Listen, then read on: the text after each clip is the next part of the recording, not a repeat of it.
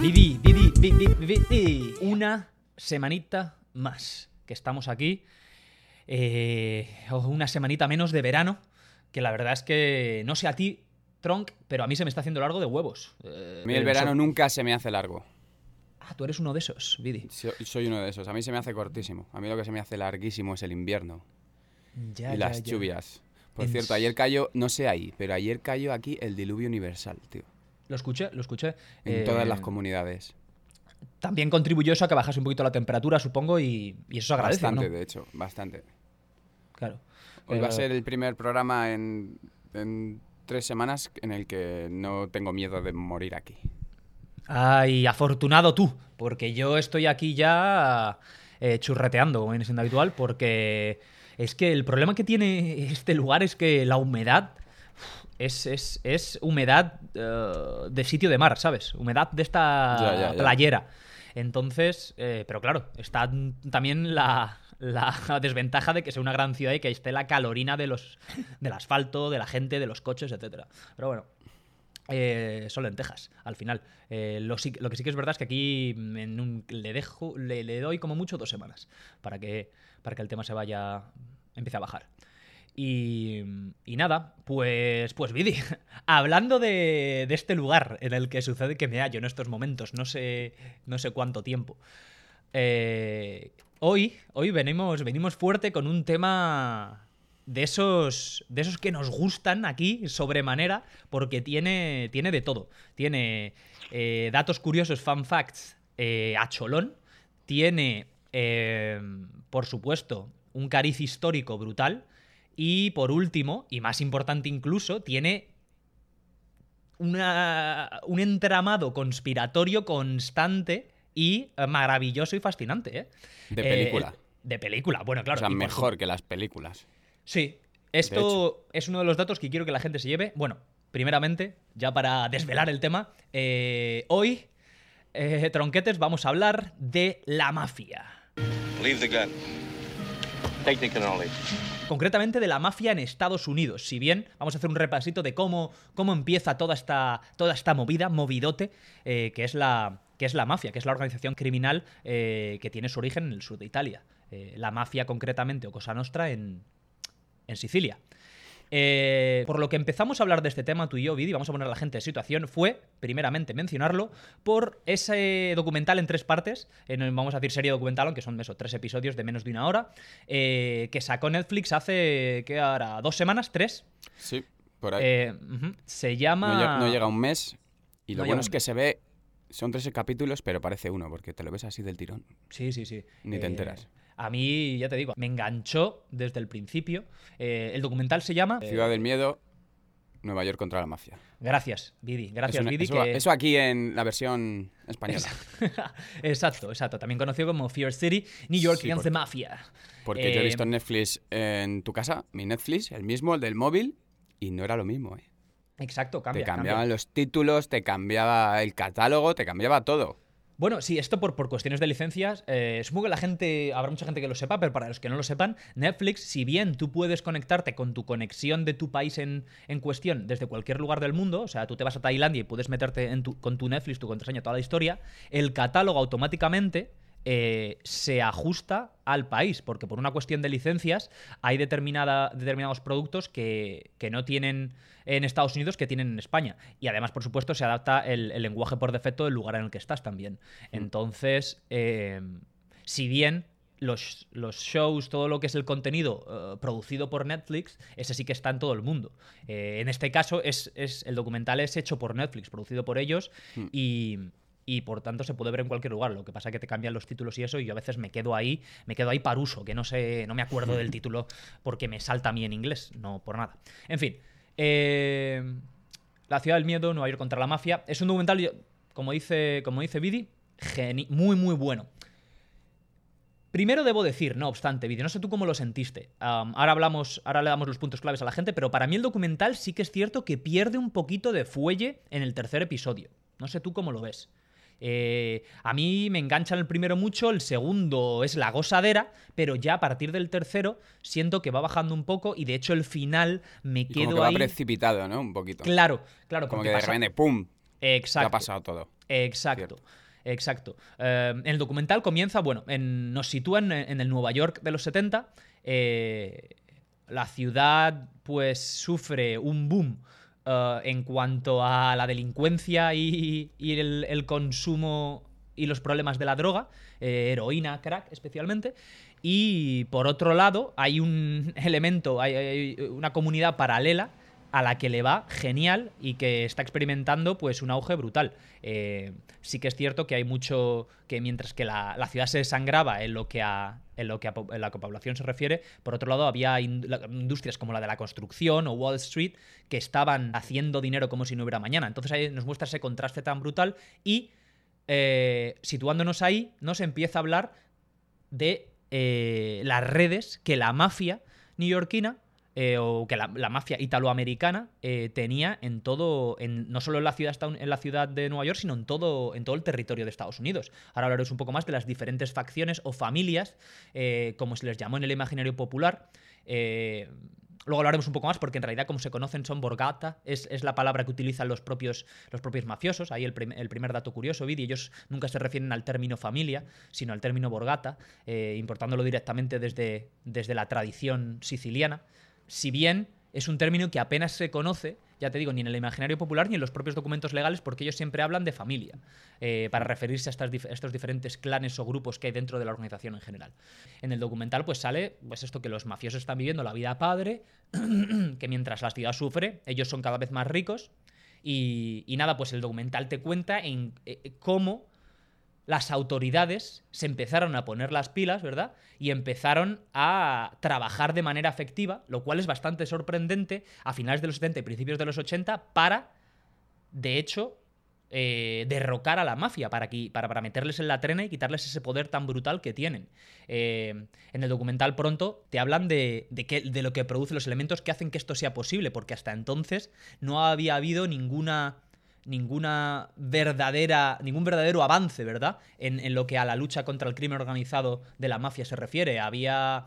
Eh, ahora te puedo contar, porque claro, me fascinó tanto el, el- documental que ya me puse a informarme. Me estoy leyendo un libro que no he terminado, me queda capítulo, dos capítulos, eh, que se llama Cinco Familias, Five Families, que es un tochaco ahí de más de 700 páginas, escrito por un pibe se llama Selwyn eh, Selwyn Rabb, que es un periodista que se especializó en todo lo que es crimen organizado en Estados Unidos, en Nueva York concretamente, que el, tipo es, es neoyorquino, y eh, pues se hace un análisis eh, al milímetro de, la mafia en Estados Unidos. Este tipo no habla tanto del origen de la mafia en Italia, sino de cómo se establece y extiende sus tentáculos de manera prácticamente eh, ilimitada hasta, hasta este finales de los 70 en, todo el territorio estadounidense. Entonces, en el documental te cuenta cómo desde el gobierno crean una comisión, esto lo cuenta el documental, esto lo aprendí yo, pero bueno, doy un poco eh, antecedentes en el gobierno, en el gobierno de Nixon, con todo el tema de, de la guerra contra las drogas, que hemos hablado también eh, de ello en el pasado para, para tratar los temas de la injusticia social y del racismo. Eh, el presidente Nixon a principios de los 70, en el 70-71, pues inicia la llamada guerra contra las drogas y entonces hace que eh, se mueva mucho más a nivel legal eh, las actividades, las acciones para intentar ver qué leches pasa y cómo podemos controlar esta mafia que se sabe eh, es tremendamente poderosa, tremendamente rica, pero que no saben ni cómo, ni quién, ni qué hacer con ello, porque hasta entonces, que es lo que el documental como que da la pista, pero no lo cuenta tanto, hasta entonces, tanto el FBI como, como los, los departamentos de policía, etcétera, se centraban mucho en el tratar de apresar criminales, simple y llanamente, es decir, coger a alguien en el acto y poder meterle en la cárcel, pero no tenían una vocación de, de atacar a una organización desde la cabeza hasta pues los pies, hasta los, los tipos eh, más bajos, los llamados soldati o soldados, soldiers. Eh, ahora hablaremos un poco de cómo se organizaba la mafia, que era una de, sus, de las claves de, su éxito. Entonces, cambian, eh, hay una ley que se le llaman, que, se- que sale en 1970, que se llama RICO Act. Racketeer es el término en inglés para el que no existe una traducción directa en español, pero que sería el, el negocio ilegal. Es decir, un delito en el cual existe un componente de negocio en el cual hay un intercambio de bienes o servicios por, un, por, un, ah, por una transacción comercial, pero que siempre opera al margen de la ley y por tanto es un delito. Em, entonces está RICO Act, que, que la crea un tipo que sale en el documental, un abogado, un abogado y profesor eh, de Derecho, primero en Notre Dame y luego en Brown University, estamos hablando de universidades top de Estados Unidos, que se llama G. Robert Blakey. Este tipo, eh, tremendamente inteligente y con un bagaje eh, en lo que a derecho se refiere espectacular, con la ayuda de un senador de Arkansas precisamente, siempre yo ahí hablando de Arkansas, pues hoy mira, Vidi, otra vez Arkansas, el, ¿Cómo te el gusta senador McAllen. Eh, este, en este caso es circunstancial. El senador McKellen este, que también es un tipo muy potente en derecho, es el que le ayuda, el que organiza esa comisión de la que Blakey es parte y el que eh, contribuye a sentar las bases para que Blakey desarrolle eh, este RICO Act. Esta ley se pasa en el 70, pero, lo que cuenta el documental muy interesante, la ley en realidad al principio no sabe muy bien cómo usarla. Es tan novedosa y es tan diferente a lo que había antes que, que, la tienen ahí, la tienen ahí pues en una estantería hasta eh, finales de los 70, principios de los 80. El documental concretamente te habla de cómo todo empieza a cambiar cuando cogen esta RICO Act en 1980 y arman una operación para desestabilizar y eliminar o intentar eliminar a la mafia. Eh, este RICO Act es una de las claves del documental y es algo de lo que yo no sabía mucho y es crucial para conseguir eh, que la mafia caiga. Eh, ¿Por qué es especial? Bueno, primeramente, por lo que comentaba, que en vez de centrarse en individuos, en, arrestar al que está cometiendo el delito, se centra en hacer una investigación que permita... Um, Saber quién ha dado la orden para que se cometa ese delito. Exacto, que permita coger a todos aquellos que forman parte de una organización que acaba cometiendo ese delito que antes eh, perseguían sin más. Entonces tiene esa vocación de eh, llevar ante la justicia una organización no llevar ante la justicia a Pepe o a Juan o a fulano o a Mengano, a un tipo concreto. Esto es lo primero, una serie de, por una serie de texto, pues un desarrollo en el texto legal muy preciso, muy específico y con esa vocación principal. Otra cosa que no menciona el documental y que es importante de Rico es que eh, amplía la capacidad que tiene la policía y el FBI para pinchar teléfonos y poner micrófonos en cualquier lugar prácticamente, que lo vemos en el documental, es una de las cosas que más me gustan de ese documental. Eh, el pinchar teléfonos, poner micrófonos, el hacer escuchas a ciudadanos. Este, este, esta herramienta, que si bien se viene utilizando desde los años 30, estaba muy limitada porque, claro, es muy peligroso el empezar a escuchar a gente, a población, porque es un, es una violación de, los derechos individuales de la persona y de hecho iría en contra de la Constitución. En el pasado muchas de estas escuchas, muchas de estas eh, grabaciones, de hecho, se tenían y no se pudo hacer nada con ellos para encalomar a mafiosos porque no, no se permitían, no se eran ilegales, no se podían escuchar en un juicio, no se podían pues, en un juicio. Dime. De hecho, uno de los principales escollos que encuentra el FBI es justificar esas escuchas. Exacto. En las diferentes dependencias de los mafiosos. Ahí está. Y hablando de las escuchas, eh, ¿has visto los micrófonos? Porque es un puntazo, ¿eh? El microfonito que usan. Bueno, el documental eh, ofrecen unas imágenes, pero la verdad es que no, no he visto, o sea, he visto las imágenes. Como una mini plaquita y un, y un micro. Y el mejor tío del documental, a mí el que más me ha impresionado, es el, el hombre del cable. El del cable, ¿eh? El eh, tío del cable. En 30 segundos te calzaba un micro donde le dijeses, ¿eh? En el, en el, en la tele, ¿eh? en el... Ya ves. Claro, que es una. ya os digo, esto todo va en el primer y segundo episodio y lo van contando cómo los expertos del FBI en pinchar teléfonos y en poner micros, pues operan que son relojeros suizos, ¿verdad, Vide? Pero vamos, y, relojeros suizos y, espías, que se te disfrazan de lo que sea, se hacen pasar por el técnico en cuestión de lo que haga falta, ya sea del teléfono, de la tele por cable o el fontanero, y literal, que lo que muestran, hacen dramatizaciones en el propio documental, la verdad es que en, ese sentido está muy bien. Eh, entonces, ese segundo punto muy importante porque el documental nos cuenta cómo eh, de la noche a la mañana eh, consiguen órdenes judiciales después de hacer pues investigaciones o, o, tomar mucha información de investigaciones que llevaban ya haciendo años y los jueces les permiten empezar a pinchar teléfonos, coches, todo lo, que lo que rodea a, determinados, a determinados eh, elementos, individuos que juegan un papel fundamental en la, organización mafiosa eh, neoyorquina principalmente, que es la que se centra el documental.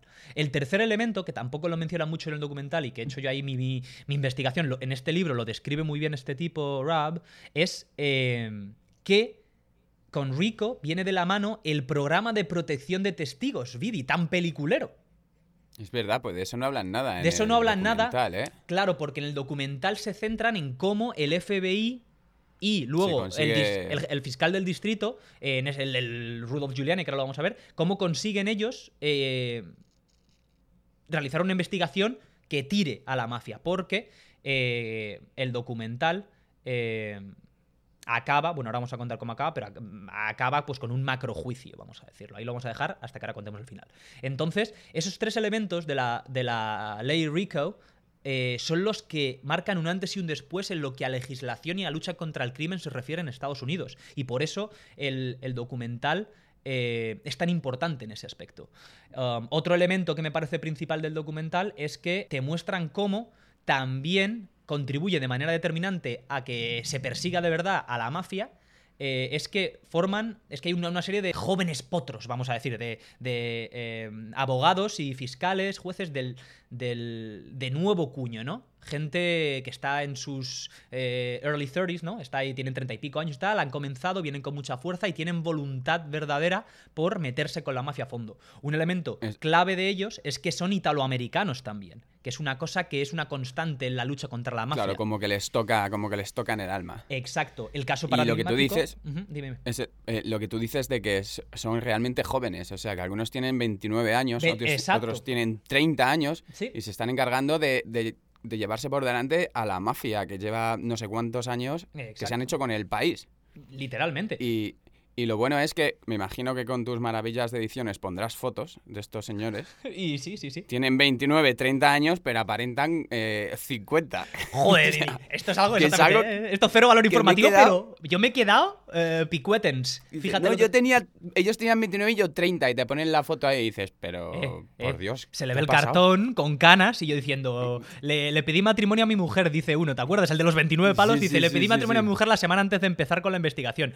Y digo, chato, se te había pasado el arroz ya. Eh, Ah, que sí, tío. Pero muy Pues interesante. no, el propio, Tenía 29 años. El líder, eh, Rudolph Giuliani, que es un, es un hombre, una personalidad eh, del mundo de la política aquí muy importante, porque luego se convertiría a la postre en alcalde, de, en alcalde de Nueva York, un tipo que ha hecho mucho en realidad por la lucha contra el crimen y por mejorar, eh, o que hizo mucho por mejorar la situación de Nueva York, primero como, como fiscal, por lo que está en el documental, y posteriormente, que, que lo dicen al final, pues como alcalde de Nueva York, eh, se, le, se dice que, que Giuliani es el que hace que Nueva York pase de ser esta cloaca infesta de los 80 a la ciudad eh, pro turista y tremendamente abierta a todo y a todos, con muy baja criminalidad, que vemos a finales de los 90 y en todos los 2000 y hasta casi la actualidad, ¿verdad? A la que, en la que el turismo y la seguridad eh, forman parte pues, intrínseca de la misma. Eh, esto es gracias, se supone, a las, a las políticas que pone en práctica Giuliani como alcalde.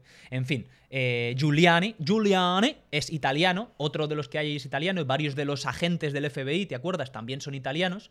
Entonces, es una constante en la historia de la mafia que siempre el, hay paisani, como dicen ellos, hay paisanos que forman parte del otro lado de la, del otro lado de la valla, ¿verdad? Están los delincuentes italoamericanos, pero luego también están los policías, las autoridades italoamericanas también que buscan luchar contra ello. Lo cuenta muy bien, como decías, Giuliani. Eh, ¿Cómo era? Eh, habla de sus, de sus abuelos o de sus padres, ¿verdad? En el documental No, que dice... habla de- Giuliani habla de que cuando su, su abuelo y Su su, abuelo. su padre y su tío, creo que llegaron a Estados Unidos, Sí. Consiguieron establecer eh, sus negocios respectivos. Sí, entonces les llegaron unos señores que les dijeron, nos tenéis que dar el 30%. ¿Cómo que te tengo que dar el 30%? O me das el 30% o te quemo el negocio y te parto las piernas. Y Buenísimo. claro, eso, eso se le quedó marcado a Giuliani. Ahí está. Eso, exacto, y lo cuenta en el documental por lo. eh, por lo que él un poco se ve inclinado, ¿verdad? A, a- a coger esta carrera y a dedicar su vida a ello. Claro, claro, algo, algo que está muy bien, eh, que está muy bien contado en el documental. Eh, al respecto de lo que dices, buenísimo. ¿No te acuerdas? Hay, hay un par de tipos. El documental está muy bien. eh, bajo mi punto de vista, por un lado, porque yo es la primera vez y no he visto ningún otro documental, que me he visto varios estas últimas semanas, es el único en el que te ponen eh, las escuchas Oh, wait, y puedes oír, bajo mi punto de vista, por primera vez a los mafiosos. hablar. Y es, es verdaderamente, ni cuando lo escuchas en inglés, para empezar es muy difícil, porque entre que son micrófonos ocultos y toda la historia,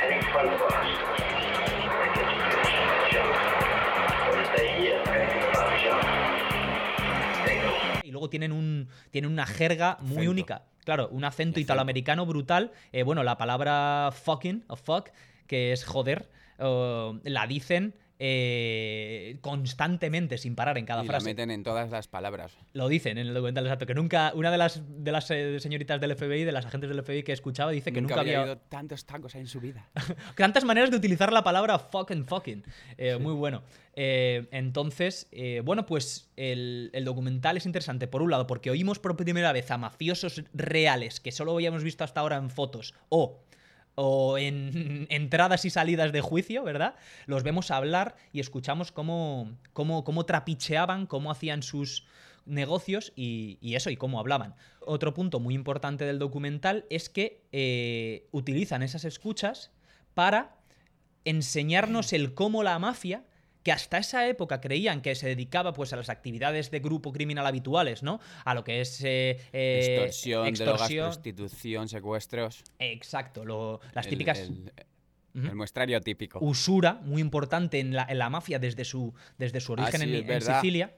El, eh, De hecho, eh, es como empiezan. Claro, ¿no? claro, claro, claro. En realidad, bueno, empiezan con la extorsión y con la usura. Con la extorsión de. Exacto. Esos son los dos elementos. las piernas. Claro, que lo cuentan. I'll come see you in another way. ¿eh? Voy a venir a verte de otra forma. Lo cuenta este Es- John, John A. Light. ¿Te acuerdas? El que es como un boxeador que está ahí como en penumbra. Sí. que es Primero el- voy a avisar. Exacto. Primero voy a avisar. ¿Dónde está mi dinero? Luego ya eh, te voy a partir las piernas. Y a la tercera voy con el bate Con de el, béisbol. con el bate de béisbol. Este John A. Light- lo dice. Joder. A la tercera voy con el bate. Este es uno de los que canta, ¿no? Eh, posteriormente, esto no lo cuentan en el documental, no hablan de él mucho, pero me he visto, he leído un poco sobre él, he visto su página web porque ahora el tipo eh, tiene un podcast y es, y es motivational speaker, es, va- da conferencias y, y tal.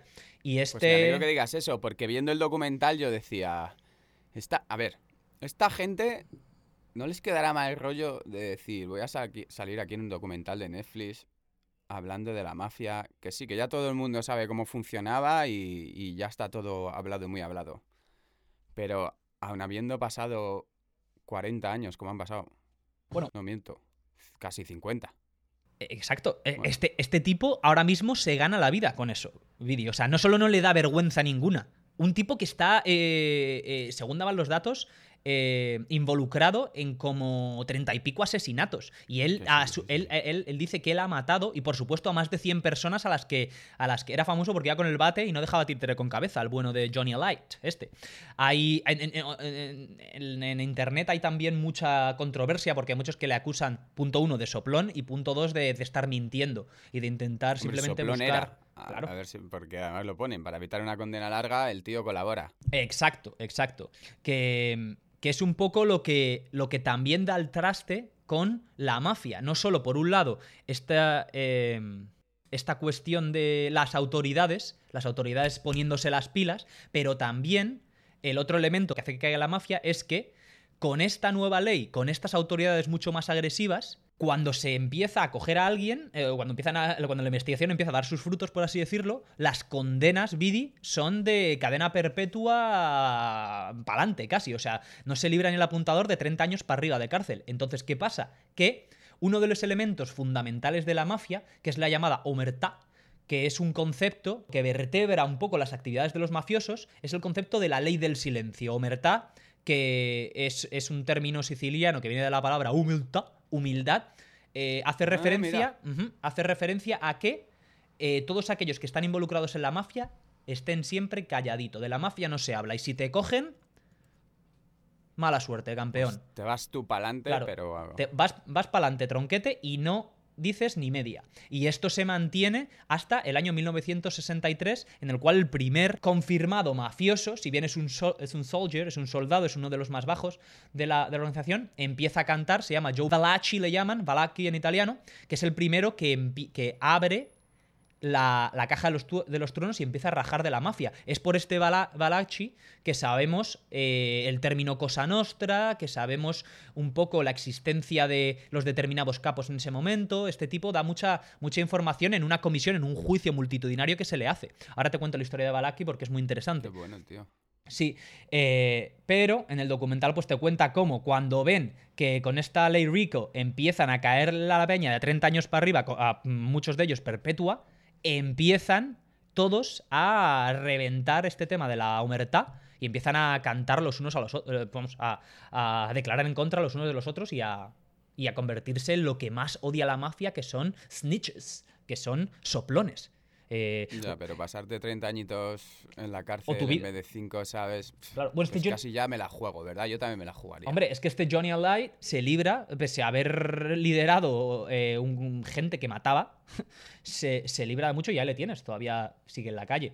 Entonces, eh, pues bueno, por el, el último elemento que es un poco al tener de esto, que creo que es fundamental para, para disfrutar el documental, es que tiene. eh, uno, tiene a los protagonistas hablando allí, ¿verdad? Este Johnny Light tiene luego a Michael Francese, que es también un, mafioso eh, de los peces gordos, estaba en el top 20 en los 80 de, de líderes de la mafia, este no, no llega, creo que es eh, Capo, eh, Underboss llega a ser, ¿no? Eh, la mafia nos cuentan que tiene una organización piramidal que la hace muy difícil de perseguir. Eh, hay un grupo de soldados que son los que van, los que hacen los trapicheos ahí a pie de calle. Luego tienes a los cap- Capitanes. capitanes o capo regime, que son los que controlan a estos soldados. Por encima de estos capo regime, que todavía son varios en la organización, en la familia, en la borgata, tienes al underboss o sotto capo.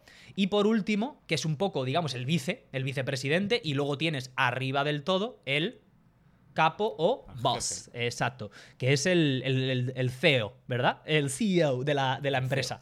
Es el CEO de la empresa y el que, y el que pues, lidera esa familia en cuestión.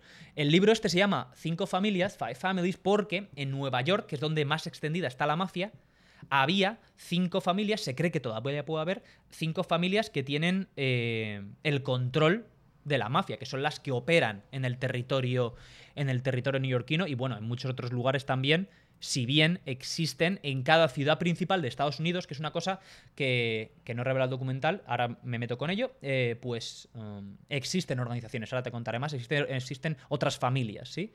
Y nada, pues para cerrar el documental y meternos un poco con la mafia, con cómo se llega, de a qué polvo se llega a estos lodos, el documental pierde un poco de fuelle porque al final si bien escuchamos a estos tipos en primera persona, tenemos las escuchas eh, originales de- del FBI.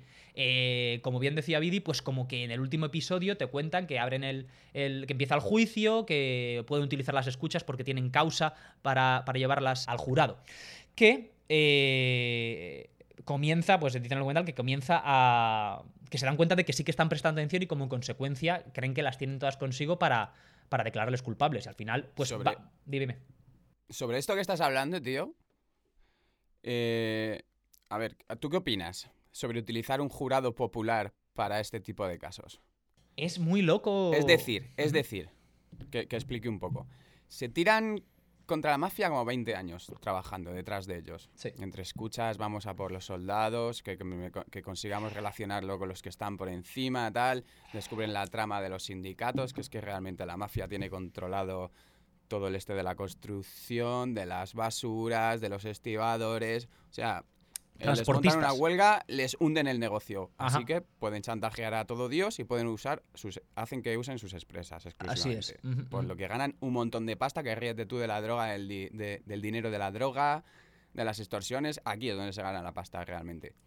Y entonces el FBI se pasa 20 años en un caso en el que al final, en un macro juicio, tienen que decidir 12 personas, 12 civiles. Tienes que convencer a los 12 porque el, el veredicto tiene que ser unánime. Así o sea, es. que uno diga, como en 12 hombres sin piedad, no culpable, no son culpables. Claro. Como dicen, el FBI tiene que convencer a 12 personas. En, lo- en la defensa de los mafiosos tiene que convencer a una persona. Exacto, exacto. Cuando Eh, tienes un montón de material técnico que, que tú, además, como persona que has estado encargándote de estudiar el caso durante años, sabes perfectamente a qué se refiere cada mafioso tal, hablan del caso de una señora mayor que está en el jurado, que les preocupa, porque como las escuchas son de micrófonos del 80 puestos en puntos estratégicos, que no es que lo lleve yo aquí, ¿vale? Ocultos, de solapa claro. y me entiendas todo, Sí. Claro, todo ocultos. que tiene que enterarse bien la señora. Tú imagínate que no, no entiende bien lo que dice, que habla lo que tú decías, que hablaban de la alegría al darse cuenta que todos pasaban la página de la transcripción de las conversaciones a la vez, por lo que quería decir que todos estaban enterando de lo que estaban escuchando. Así es, así es. Ese Pero- es el. ¿Tú crees que un juicio y un tema así se puede dejar en mano de 12 civiles que a lo mejor no saben bien de qué va el tema? Que, a ver, que yo no estoy diciendo ni que sea mejor ni que sea peor, simplemente me plantea mis dudas. Tiene mucho Yo sentido. Los jurados populares en determinadas situaciones, de verdad. Yo no sé si eso, si los jurados populares son para garantizar la justicia, que no se pervierta o que no se aproveche el sistema de ella o, qué, no lo entiendo muy bien. Pero en determinadas situaciones, o sea, me parece completamente prescindible. Es. eh, estoy contigo, Vivi. Es un tema. ¿Qué pasa? Que tiene, por un lado, eh, una. un- una visión positiva y por otro lado una visión negativa, claro, porque dices, Claro. eh, desde el punto de vista negativo, obviamente estás poniendo en personas de a pie porque juzgado popular puede ser cualquiera. A mí me ha llegado la carta Pero incluso aquí de que puede ser si eres residente o ciudadano. Entonces puede ser cualquiera y claro, no sabes eh, la capacidad para pues para, Claro, para asimilar información. De que, yo, entienda todo el entramado de empresas y de movidas que están haciendo, ¿me entiendes? Sí, sí, sí, claro, claro, claro. Que Ah, si a lo mejor soy un perdido de la vida que ni me entero o no me quiero enterar, ¿sabes? Hombre, digo yo que se vas de jurado en una cosa tan importante, harás. Pero si no, y si no me entero y no llego a comprender cómo está relacionado todo, Bueno, y que están cogidos al azar esta gente. Es decir, no, no es que. eh, ¿Sabes? Que te puede tocar a lo mejor desde un. Que te puedo decir, un físico nuclear a un barrendero, vamos a decir, ¿no? Eh, ambos. Sí, sí. ambos tremendamente respetables, pero con una capacidad intelectual quizá, o al menos de, de, de, pues, de analizar Con- texto, con un etcétera, bagaje etcétera. diferente, Claro, sí. claro, claro, y uno más limitado que el otro. Eh, tiene eso de negativo. Otro elemento negativo que es muy importante es que a esta gente se le puede en un momento dado extorsionar de manera mucho más fácil, ¿no? Efectivamente. Eh, porque son ciudadanos de a pie, no tienen la protección a lo mejor, o las tablas y las tragaderas que pueda tener un fiscal o que pueda tener un, un juez, ¿no? Además de la protección que, que implica. Si bien esta gente se les aísla eh, durante todo el, el juicio, pues están bastante vigilados y aislados para que no se produzcan este tipo de, eh, de extorsiones. ¿Qué pasa? Que también es algo que entiendo que el FBI, sabiendo todo lo que tenía, es muy jugoso que a ciudadanos de a pie, ge- personas que muy probablemente sean gente decente, porque al final en todas las sociedades siempre hay delincuencia, pero la vasta mayoría son gente decente. Cuando les presentas unas pruebas tan fuertes que implican desde corrupción, como tú bien decías, a asesinatos, a drogas, etcétera, pues claro, es algo que es eh, cuando tienes tanto material, a mí se me hace que era como. muy- ellos lo ponen un poquito más dramatizado, pero con todo el material que tienen y lo que sabemos ya cuando llegamos para el episodio 3, digo, vamos, es que el que, el que se cuestione si estos tipos están metidos en el ajo como delincuentes brutales es que no tiene sentido común. Pero claro, existe el riesgo, además por lo que dices de la decisión unánime, que como uno se levante con el día torcido, que no es así tampoco porque hay unas deliberaciones, es un proceso, ¿no? Para precisamente evitar eso, eh, podría, que, podría suceder que los mafiosos no los condenen. Sea como fuere, Vidi, eh, al final, después de casi un año, ¿no? Entre el 85 y el 86, ya ah, acaba siendo visto para, se- para sentencia el, el juicio y se declara unánimemente a, a todos los implicados culpables. Es, significativo decir que eh, entre medias de, de esto, a uno de los bosses, de los, de los, de los jefes, a, a Paul Castellano, al que consideran el jefe más poderoso de las cinco familias, exacto, Paul Castellano, este lo matan. Que es algo ahí a, a tener, a tener en cuenta, porque pone la fianza y a la que sale, al hoyo que va, vamos, es que no dura ni una semana. Con el detalle de que le matan prácticamente los suyos. Hombre, le matan, esto no lo cuenta el documental tampoco a- así en extensión, pero eh, según he leído, lo mata uno de sus ah, underbosses. Le mata John Gotti, que luego se convertirá en el jefe de esa familia, que es la familia Gambino, la que, la que lleva, la que dirige Paul Castellano como. Y Entonces, le mata porque trapichean con drogas y él se lo tiene prohibido. Y dice, en el Exacto. juicio se van a enterar de todo lo que estamos haciendo y cuando se enteren nos van a cortar la cabeza. Así que mejor nos le cargamos antes, ¿sabes? La relación de la mafia con las drogas, eh, me alegra que lo hayas mencionado, Vidi, porque está ahí dejándolo ahí entre bambalinas, porque es, es, una, es algo fascinante y es algo que, por un lado, contribuye a que la mafia se enriquezca, pero también es un elemento que hace que la mafia caiga. Porque en el documental no te lo cuentan, pero eh, he visto otros documentales y en este libro el tipo lo relata con precisión, cómo eh, tiene ese doble filo y, es precisamente poco antes de este juicio, en las décadas de los 60 y los 70, eh, principalmente, cuando cambia la cosa en la mafia con respecto a las drogas. Pero históricamente, como bien dices, en esos códigos, porque al final la mafia lo que siempre mantiene hasta, hasta estos 80, bueno, hasta este John Valaki, pero luego se continúa, bastante tiempo, eh, la no ruptura de la omerta, eh, mantienen unos códigos que son muy, muy, muy sólidos y a los que se aferran, va, vamos, pase lo que pase. Eh, la omertá que la hemos mencionado es uno de ellos. Otro de ellos es el nunca comerciar con drogas. En el momento en el que, el que da igual que seas un, un made man, da igual que seas parte de la organización, que seas, eh, tengas el rango que tengas, si, se si averigua cualquier otro de, la, de las familias que estás trapicheando, que estás comerciando con drogas, automáticamente te dan, te dan matarile. Eso es así, es una de sus reglas básicas de la organización. Otra regla básica es el nunca matar a, mujeres o niños o delante de mujeres y niños. Otra regla, otra regla eh, también básica es que para matar a, alguien de la organización tiene que haber un consenso por parte de los bosses de las, de las familias. Si no, no se puede matar a alguien y cuando se produce esto, que a veces ha pasado, ¿no? Eh, eh, pues hay consecuencias más que, más que fuertes para aquel que haya perpetrado el, asesinato. Entonces, eh, bueno, el documental acaba ahí, que al final acaban todos los que quedan vivos, eh, el mítico Tony, Tony Salerno a la cabeza, acaban siendo condenados eh, con otros dos, otros dos bosses y una, una tira de, de hombres de la organización que van todos a la cárcel con sentencias de entre 30 y 100 años, todos y significa el principio del fin. Esta ley Rico se ve automáticamente que tiene un éxito brutal a la hora de conseguir atrapar y meter en la cárcel a, a mafiosos y se seguirá utilizando posteriormente hasta la actualidad. Eh, bueno, esta ley Rico es tan, es tan buena y tan útil que se usa en muchos otros casos, como los eh, Hell Angels, estilo Sons of Anarchy. A, esos, esas organizaciones las cepillan también con esta ley RICO. Extiende las fronteras y, de hecho, la ley RICO es la que hace posible que el escándalo de la FIFA se ataje. Todo empieza en Estados Unidos, se supone. Eh, por cuestión de comisiones en la, en la parte de la FIFA, la CONCACAF. Entonces. el presidente. La serie El Presidente, otra vez. Seguro que Rico está por ahí metido. Eh, la ley está estadounidense. Así que nada, eh, pese a que pierda al final ahí fuelle, yo, Vidi, ¿tú lo recomiendas el docu? ¿O qué? Sí, claro que sí. es muy interesante, hombre. Y yo también. Te enteras sobre te enteras en un momentito de cómo funcionaba claro. todo aquello. Y te quedas un poco flipado de la cantidad de poder que tenía esa gente. Exacto. cuando tú piensas en la mafia, te crees que es gente pasando droga y extorsionando, asesinando, ¿vale? Y secuestrando, pero ahí en los barrios bajos, en las zonas oscuras de la ciudad, ¿vale? Donde no queremos ir por la noche, pero para nada. O sea, para nada. Es así. Estaban metidos donde había realmente el... Sale Trump en el documental.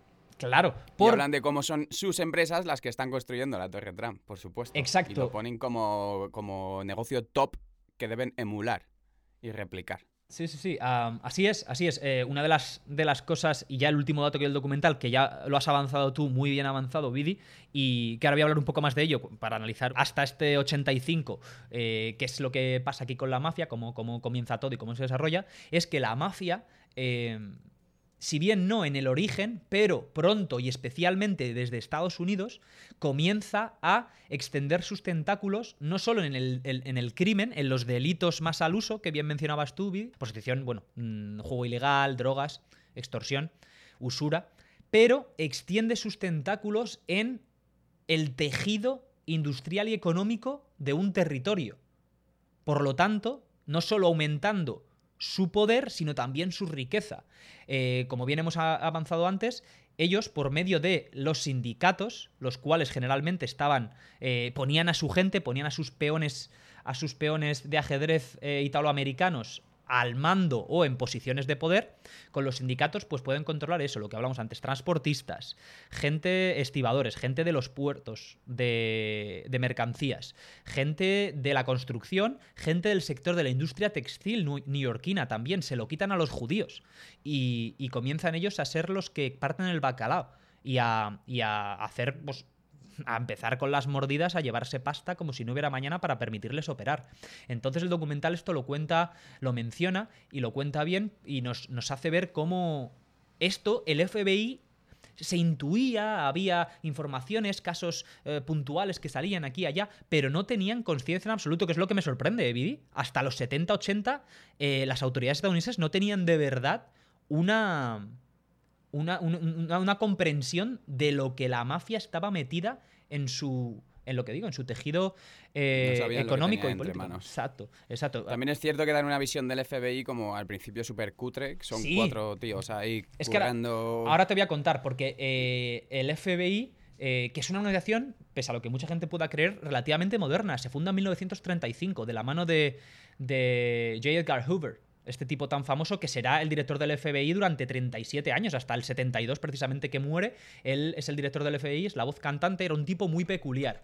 Eh, cuando funda el FBI, él pues tiene eh, voluntad, por supuesto, de crear un cuerpo mucho más robusto eh, de lo que ya hay, porque había una organización, una organización anterior, el, el- ¿cómo se llama? National Bureau of Investigation, que es del que ellos toman el nombre Bureau of Investigation, Federal Bureau of Investigation, que significa FBI. Pero esta organización no era muy, no estaba ni muy desarrollada ni tenía muchos medios. Entonces Edgar Hoover es el que, el que fun- funda el FBI uno de sus padres fundadores y el que lleva la voz cantante. ¿Qué pasa? Que Edgar Hoover tenía, por un lado, esa mentalidad de hay que, hay que apresar a gente, hay que meter a Peña en la cárcel, ¿verdad? Si metemos en la tren a gente, estamos haciéndolo bien. Y no tenía esa visión de, de atajar la cabeza de la serpiente, la organización, eh, desde arriba hasta abajo.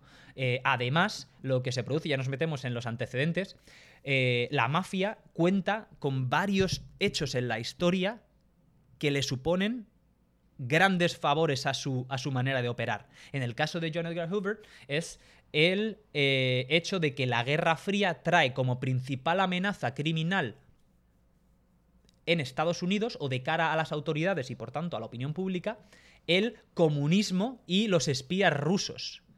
Entonces, el FBI dedica todos sus recursos a perseguir a los comunistas, con el llamado macartismo, las cazas de brujas, etc. A el perseguir el comunismo a los rojos, los socialistas, ¿no? Y ignora de facto, o sea, en público hay declaraciones de Edgar Hoover que dice que la mafia no existe. Eso es una leyenda urbana que vale para el cine, déjalo, porque sí que había muchas películas de gángsters en los, en los 30, 40, 50, ¿no? Entonces se ignora de Como manera Scarface. deliberada. Exacto, como Scarface de la que hablábamos el otro día, del 32. Entonces, por parte de Hoover y del FBI se ignora de manera deliberada. Claro, la mafia se frota las manos y dice, sí, sí, sí, es cierto, todo falso. De hecho, eh, la, la omertad también facilita esto de que nadie hable de la mafia. Ellos cuando le preguntaban, la mafia, es muy famosa la frase, ¿mafia? What mafia? Como la mafia, ¿qué mafia me estás contando? Aquí no existe nada. Todo eso es eh, eh, bullshit de- del cine y de eh, ficción. Eso es algo que es muy interesante y por lo que también la mafia consigue extender sus tentáculos en todos estos eh, industrias legales en los que ellos operan al margen de la ley de manera ilegal, ¿no? Así que nada, dejando un poquito de lado el documental Vidi, eh, pues para que, para, como ya me, me metí de lleno y este, y este libro me ha puesto muy bien en perspectiva un poco cómo, cómo se organiza la mafia y cómo pasa la mafia de una isla en medio del Mediterráneo eh, que pertenece a Italia a eh, extender sus tentáculos y ser tan poderosa como el gobierno de la nación más fuerte del mundo, eh, pues nada, me gustaría un poco pues hacer un repasito, si te parece bien, Vidi, de, de cómo comienza supuesto. todo. De hecho, me interesa bastante. Pues mira, te cuento. La mafia eh, se origina en, como hemos comentado antes, en Sicilia. Sicilia es una isla eh, bastante grande, eh, superior a cualquier isla que tenga, que tenga en España en cuanto a extensión y a población, que está eh, en el sur de Italia. Está pegada a Italia, pese a que es una isla, hay un estrecho, el estrecho de Messina, que tiene 3,1 kilómetros. Entonces, es una isla que siempre, históricamente, en la historia de la humanidad, tuvo una posición estratégica que la hizo presa de todos aquellos imperios o civilizaciones que se desarrollaron a su alrededor. Luego fue constantemente muy al. Exacto, atacada, in- invadida y controlada por gente de fuera, por foráneos, Vidi. Lo cual es muy importante para luego entender la mafia y te explicaré por qué. Muy similarmente a España, eh, Sicilia fue, fue dominada pues desde los tartesos, los cartagineses, los griegos, los romanos, los árabes, los normandos, los godos, etc. Todas estas eh, civilizaciones que también dominaron y, y extendieron sus tentáculos en España, hicieron lo propio en, en Sicilia. ¿Qué pasa? Que esto creó, contribuyó a que la idiosincrasia del, pueblo, de la, de la gente siciliana, fuese de constante eh, alerta, de constante desconfianza del que viene y de la autoridad, que les impone siempre, eh, pues, su voluntad y les tienen eh, bajo su yugo, ¿no? Esto es muy importante para entender luego la mafia. Entonces, si bien esto se produce de manera histórica en Sicilia, eh, Sicilia llega un momento en el siglo XIII en el que, en el que se convierte en parte de, en posesión, precisamente, Vidi, de la corona de Aragón, española. Sicilia es muy curioso, tanto Sicilia como el sur de Italia, mi querido Vidi, pese a ser parte de la nación italiana hoy, han pertenecido a España, al- a los diferentes reinos y estructuras de poder feudales españolas, eh, desde el siglo XIII hasta el siglo um, XIX. ¿Cómo te lo explicas? O sea, Italia, Sicilia y el sur de Italia, la Campania, donde está Nápoles, eh, Calabria, Apulia, todos estos lugares han sido mucho más, muchos más siglos españoles que italianos. Entonces, esta dominación es algo, ya te digo, muy importante pues, para entender esa falta de libertad y esa desconfianza del, poderoso. Eh, los últimos en gobernar con mano de hierro en Sicilia son los Borbones, eh, de los que hablábamos de su Nuestros último. queridos Borbones. Exacto, nuestros queridos Borbones. Eh, ¿Qué pasa? Que con los Borbones es, es con los que ya se produce ese roce final y el hasta aquí hemos llegado un poco, vamos a decir, eh, de la ocupación de Sicilia. Además, lo que se produce también en Sicilia, la última, para ellos, muchos de ellos, ocupación, lo que se produce en Sicilia como hecho catalizador de que la mafia se desarrolle y se extienda, es eh, la unificación italiana en 1861. ¿Qué pasa? Que hasta esa unificación italiana ya teníamos ahí un proceso eh, eh, en el que los Borbones apenas pueden gestionar España, mucho menos eh, el reino de las dos Sicilias, que es como se conocía al sur de Italia y a Sicilia como parte de la corona española, y aparte de esta debilidad de la propia monarquía española, existe un periodo pues, de modernización, de liberalización, que tiene como consecuencia, como pasó en España, una revolución liberal en 1812, ¿no? La famosa Pepa. Eh, lo, principal eh, y que afecta a, Sicilia es un proceso de desamortización en el cual las tierras dejan de ser de varones, de condes, de señores feudales al candor de la monarquía española y comienzan a, pues, venderse y eh, convertirse en elementos de comercio para los propios sicilianos. Esto se multiplica y se produce mucho más, eh, en mucho mayor grado, a partir de la unificación italiana en 1861, cuando desde el norte de Italia se empieza a conquistar, a conquistar, se empieza a echar a los Borbones y a instaurar una nación moderna bajo una, un- en realidad es un reino lo que se instaura con Víctor Manuel de Saboya, eh, ese, ese hombre que, que tanto se presta a rimas jocosas, y eh, familia de Amadeo de Saboya que gobernará en España durante un corto periodo de tiempo hasta la, hasta la Primera República. Bueno, la cuestión está en que estos dos hechos, la debilidad de los Borbones y modernización de la actividad en Sicilia y la unificación italiana, los sicilianos están en contra de esto, así como los napolitanos. De hecho, se produce una guerra civil en Italia. Garibaldi, el famoso padre de la independencia o de la nación moderna italiana, que baja con su ejército de voluntario, los camiche rosse, ¿no? los camisas rojas estos que se estudia en España. Yo me acuerdo haberlo estudiado en historia. Pues encuentran oposición, eh, porque como decíamos, siempre el siciliano, el italiano del sur, desconfía del extranjero. ¿Qué pasa? Esta modernidad que está produciendo en el territorio implica muchas más transacciones, implica mucho más comercio, muchos más problemas que surgen de, oye, que este le vendió la tierra y no me ha pagado, oye, que este y yo teníamos un negocio aquí en el puerto y ahora dice que no. Comienzan a surgir muchos problemas de una nación, digamos, en ciernes de la modernidad. ¿Qué pasa? Que desde, desde, esa nueva, desde ese nuevo gobierno de Italia en el norte se ignora completamente el sur. El sur, que era principalmente agrario, de hecho ni siquiera se industrializa en Italia. Y mientras que el norte está desarrollándose y esta modernidad está, digamos, ah, apareciendo en todas las facetas en el sur, pues están en la mierda concretamente. Si bien se ha producido una desamortización, al final no hay- la policía que hay es débil, los gobiernos, los alcaldes son, son títeres básicamente, y claro, es aquí donde la mafia, que hasta entonces era simplemente, eran simplemente, y, y para que lo entendamos, eran unos, unos abusones paletos de pueblo. ¿Sabes? Que en un momento dado, pues inten- intentaban extorsionar a la gente y, y, pues jodían a, a los más pobres. Pero no eran una organización tan fuerte. ¿Qué pasa? Que con estos elementos que te cuento de modernidad empiezan a desarrollarse y a ver que tienen o que pueden coger un poder ante ese vacío que hay. Entonces comienzan a extorsionar a los alcaldes, a extorsionar a la gente y a pues dominar con mano de hierro todo lo que todo lo que sucede en Sicilia, principalmente lo que hablábamos, usura y extorsión, es decir, por un lado, ofrecían protección que la gente, además, por ese talante de desconfianza, re- recibía con buenos veía con buenos ojos, Vidi. La gente no le importaba el pagarles el pizzo, ¿no? Que es como se llama a la mordida, al- al- al dinero que reclaman. Eh, Sí, eso les daba tranquilidad, ¿no? Claro, les daba tranquilidad. Al final era el hijo de Calogero el que le estaba viniendo a pedir el Sí, pizzo, sí. ¿verdad? Eh, no, era, no, era un, no era un extranjero ni era alguien del gobierno del norte de Italia que ya los había invadido y había matado a su, a su primo, ¿no? Entonces, Mm. esto hace que la mafia se desarrolle muchísimo y. Por otra parte, que Sicilia y el sur de Italia continúen empobreciéndose.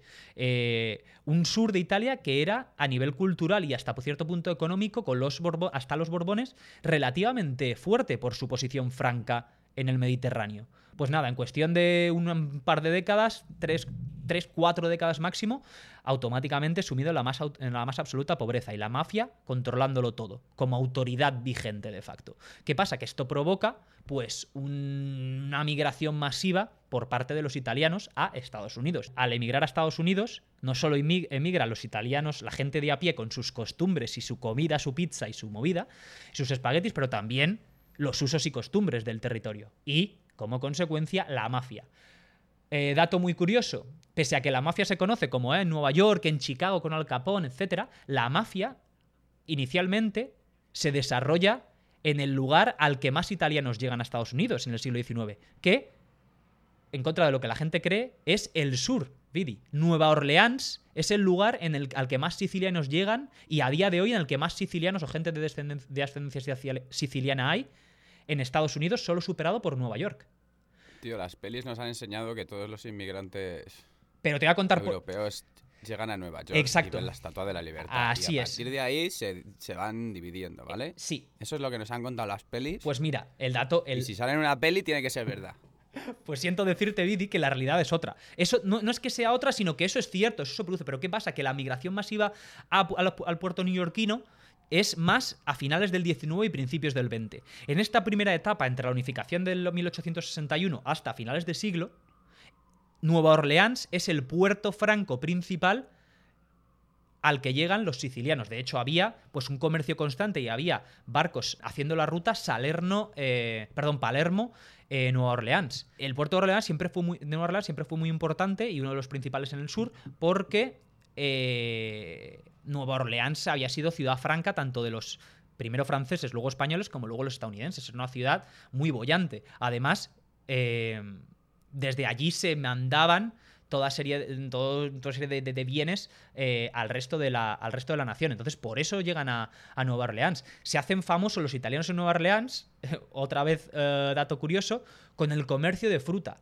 Vidi. Concretamente de limones. Sicilia era en, en aquella época, en segunda mitad del siglo XIX, el principal productor de limones del mundo. Y los limones sicilianos estaban considerados como, como los más top. Entonces, es ese, ese comercio de fruta y también unido a la necesidad de mano de obra que había en el sur, porque claro, al liberar a los esclavos, muchos esclavos no se quedan allí siendo asalariados, sino que se van en busca de oportunidades. Los campos de algodón, de tabaco, de los que hablamos en el racismo, necesitan mano de obra y barata. Entonces hay campañas de reclutamiento de migrantes italianos, principalmente sicilianos y napolitanos, para que vayan a Nueva Orleans y desde allí distribuirse por el sur. El sur, acuérdate que está en Estados Unidos mucho menos industrializado que el norte. Entonces, eh, por eso empiezan en eh, Nueva Orleans. Y en Nueva Orleans empieza los primeros vestigios que hay de en los periódicos y, y medios de la época de organizaciones eh, criminales italianas, es la famosa mano negra, la mano negra de la que hablan en los periódicos, sensacionalistas también, que lo, que lo, pues lo, lo hinchan como si no hubiera mañana, pero ahí Realmente empieza... la mano negra no existía, fue lo que tú dices, fue una movida de los medios de comunicación. Exacto, jamás un italiano dijo que pertenecía a la Mano Negra ni que la Mano Negra era una organización que delinquía. ¿Qué pasa? Que sí que había esta conexión directa con la mafia, esto- sí que había mafiosos que emigraron con los, con los eh, sicilianos eh, rasos de a pie, ¿no? Entonces, ahí hay la actividad criminal en Nueva Orleans comienza a expandirse muy mucho. Lo que pasa que en Nueva Orleans lo que se va a producir, a diferencia de Nueva York, es que hay una población Vidi, tremendamente agresiva, hasta cierto punto salvaje, que dice que Italia, italiani manon. Que dicen que, que empiezan, empieza a haber un sentimiento anti-italiano que hace que explote todo por los aires en 1890 cuando se asesina al jefe de la policía de Nueva Orleans, un caballero de ascendencia irlandesa llamado David Hennessy. Bueno, bueno, bueno, bueno, bueno. Los del sur, que ya sabemos que son gente muy conservadora, pero también tremendamente... Sí, que le gusta mucho el mambo. Sí, les- violenta, exacto, Las armas eh, y que un, un enfrentamiento no te lo van a rechazar. ¿No te lo va a rechazar? Bueno, pues mientras están viendo a ver a quién se juzga, detienen a 19 italianos conectados con el caso, mientras están ahí en el juzgado viendo a ver qué pasa con estos tipos en el calabozo, un, un grupo, o sea, una... una una, Se cuela y van a por ellos. una masa enfurecida se cuela, Vidi, y eh, se produce un linchamiento masivo de italianos. Es decir, los, los autóctonos de Nueva Orleans se meten en el juzgado y le dan el paseillo de los 19, cazan a 11. A los cuales los revientan a una paliza y los cuelgan allí delante. Tres de ellos los dejan colgados para que el resto de italianos sepa de qué pie eh, de, de qué pie cogea el tema. Sí. Entonces, entonces hay un sentimiento, ya te digo, en, este, en esta última década del, del siglo XIX, eh, anti-italiano, que hace que los italianos digan, eh, cuidad. Y busquen otros lugares de los que hacer su actividad y otros lugares a los que emigrar. Al mismo tiempo, y ahora ya si nos metemos, los barcos desde, desde Italia empiezan a llegar al puerto, a los puertos neoyorquinos de manera masiva. También Nueva York se convierte, va subiendo como puerto de entrada de inmigrantes, no solo italianos, sino de, todo, de toda Europa. Eh, entonces, eso contribuye a que, a que más italianos se muevan para allá. Pero ahí es donde empieza el germen de la mafia. Está ahí, en Nueva Orleans. De hecho, Nueva Orleans continuará teniendo una familia. Eh, si bien no cinco, porque ya te digo, pues mm, se reduce mucho su influencia por este sentimiento anti-italiano y esa voluntad por parte de los de la gente de Nueva Orleans de, de no, de no dejarles que, que campen a sus anchas, pero ahí es donde comienza. Entonces pasamos a Nueva York a principios del siglo, del siglo XX. Nueva York es un lugar que está tremendamente, tremendamente superpoblado, en el cual los italianos se hacinan y viven, pues, en condiciones no precarias. Eh, lo siguiente, Vidi, era una era un agujero infesto, o sea, en las calles de Nueva York pues había pues muchas enfermedades, era un sitio jodido y difícil. Y en este en este sitio, en este en este clima es en el que la mafia comienza a desarrollar a desarrollar su actividad. Las dos primeras décadas del siglo XX desarrollan su actividad pues como lo que hemos hablado antes. Eh, extorsión, usura, prostitución, juego, que el, el tema del juego es una constante, me sorprende muchísimo. ¿Sabes? Las apuestas ilegales. Era algo que le encantaba a los italianos, debe ser que les encanta. Tronc, eh, lo de apostar, porque les daba unos réditos. Bueno, yo creo que a los italianos y a todo el mundo. ¿Sí? ¿eh? ¿Tú crees que es algo.? No sé. Puede ser. A, a- a raíz de la aparición de casas de estas de apuestas y de poder. Bueno, casas de apuestas físicas, Sí. yo las he visto petadas Ajá. de gente con, en, en todos los rangos. O sea, desde muy jovencitos hasta muy mayores. Y a raíz de que salieron las casas de apuestas estas online, ha sido un auge lo que ha sufrido eso, tío. Ya, ya, ya. No sé O sea, mucho yo de creo ese que tema. a todo el mundo le gusta. Pero es algo que está a la condición humana, entonces diríamos, ¿no? Hmm. Yo creo que sí, tío. Pues. Pues ahí lo Lo de jugarse, lo de jugarse el, el poco dinero que puedas tener para intentar conseguir más. Muy loco, muy loco. Sí, A mí sí. es que me tira muy para atrás. A mí también. Al no tener. Porque no tienes Me capacidad. fastidiaría claro. mucho perder el dinero. Ya me fastidia cuando lo pierdo en, la, en el euromillón o en la, en la típica lotería de Navidad. Qué bueno. Pues eso, los italianos, los mafiosos en Nueva York comienzan haciendo pues sus trapichos habituales que ya hemos mencionado.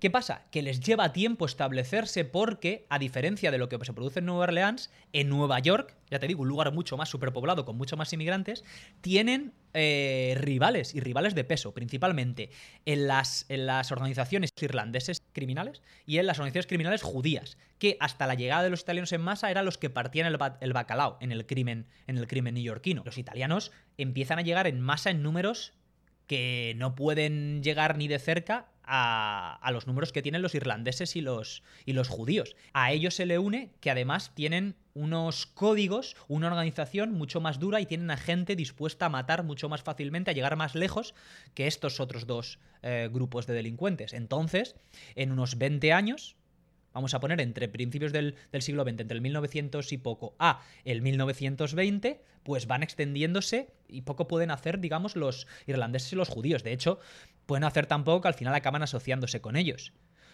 Esta asociación, ¿cuándo se manifiesta de manera más clara y de manera más amplia? Pues cuando a principios de 1920 el gobierno estadounidense Bidi decide declarar a nivel nacional la prohibición de venta y consumo de alcohol. La Claro, llamada ley seca. Maravillosa. La ley seca es un elemento, volvemos a lo que te comentaba antes, la mafia, otra vez, la unificación italiana, la caída de los Borbones, siempre hechos puntuales en la historia de los cuales se benefician.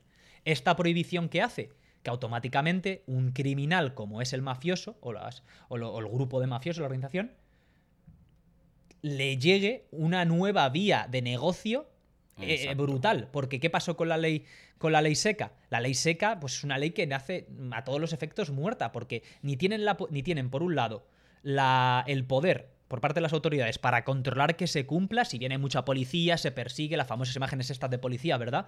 Rompiendo barriles, que Rompiendo botellas. eh, y botellas, exacto. Pero a lo mejor lo que rompían era un 5% de lo que se estaba comerciando, con lo que se estaba comerciando de manera ilegal, Vidi. Eh, Además, no es lo mismo eh, comerciar ilegalmente con un producto que a la inmensa mayoría de la población le puede dar miedo, como son las drogas, este es el segundo a punto. comerciar con un producto que la inmensa mayoría de la población está acostumbrada a tomar gustosamente y desea hacerlo. Ahí está la clave. Claro, esa es la Un segunda buen- clave. Un buen alcohol. El alcohol. Claro, tío.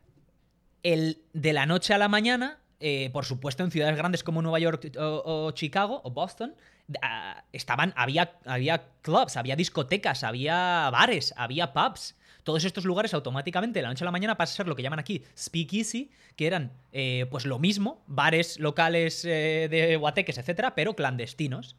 Claro, estos locales a la gente sigue yendo porque la gente necesita. La gente está trabajando 7 días a la semana o 6 días a la semana, 12, 14 horas.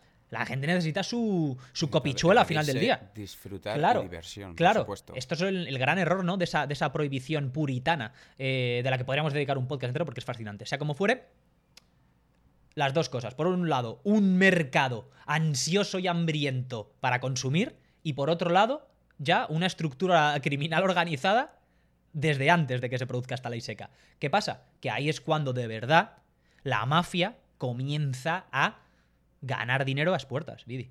Con la, en, ese, en, ese, en ese periodo de prohibición, desde el 1920 hasta el 1933, no olvidemos que la prohibición no fueron dos añitos, Vidi. La prohibición son casi 13 años, más de una década, en los cuales es ilegal consumir o comerciar con alcohol en Estados Unidos. Entonces, claro, Un poco... eh, eh, poco difícil de es, asimilar. es gracias a esta época que tenemos, pues, la mafia extendiendo su poder y su dominio en todas las ciudades estadounidenses. Automáticamente se empiezan a crear, eh, bueno, pues la de Nueva Orleans se mantiene, empieza a aparecer otro, otra borgata eh, principal en Buffalo, que es la ciudad principal del norte del estado de Nueva York, borgata en, en Boston, borgata en Providence, Rhode Island, borgata en Chicago, que es una de las más famosas durante la prohibición porque emerge la figura de Al Capone o Al Capone. Al Capone, Alfonso Capone, que es un chavalito eh, con unas dotes, eh, con unas dotes, un talento para, para hacer el mal eh, sin parangón, que crece- nace y crece en Brooklyn. En Brooklyn mm, tiene que salir tarifando porque eh, se lo quieren cargar. De hecho, Al Capone, eh, como contaba la peli de Scarface, que es un dato que se me quedó el tintero y quería darlo hoy, Al Capone, eh, en él se basa la peli de Scarface y la peli se llama Scarface porque Al Capone tiene una cicatriz en la cara. Scar significa cicatriz en inglés, face, cara. Tiene una cicatriz en la cara por, como consecuencia de una reyerta en la que por, por pasarse de abusón y de listo vienen y le encienden el pelo, ¿sabes? Y lo dejan medio muerto. De hecho, tiene que acabar yéndose a, Chicago. Y en Chicago, con todo lo que ha aprendido en Nueva York, pues se convierte en un auténtico líder del comercio de alcohol. Y en el más, el más poderoso gángster y más despiadado también, porque Al Capón, eh, por lo visto, era muy cortito de aquí, pero lo que a violencia se refería, no había otro igual. De hecho, No le ganaba a nadie. ¿no? Claro, se, se considera que bajo su mandato, pues cientos de personas fueron asesinadas y a Al Capón solo le pudieron meter en la cárcel finalmente por evasión de impuestos. Que es un dato que a veces sorprende también a la gente, ¿no? Jamás fue a la cárcel por ninguna actividad delictiva que no fuese la evasión, la evasión de impuestos. Flipas. Entonces, al final de, esta, de estos dos, dos, tres últimos años, en 1930, de la prohibición, pues se produce un hecho muy importante en Nueva York que va a marcar eh, la mafia como la conocemos hoy. La mafia ya no italiana, sino la mafia americana, neoyorquina y americana.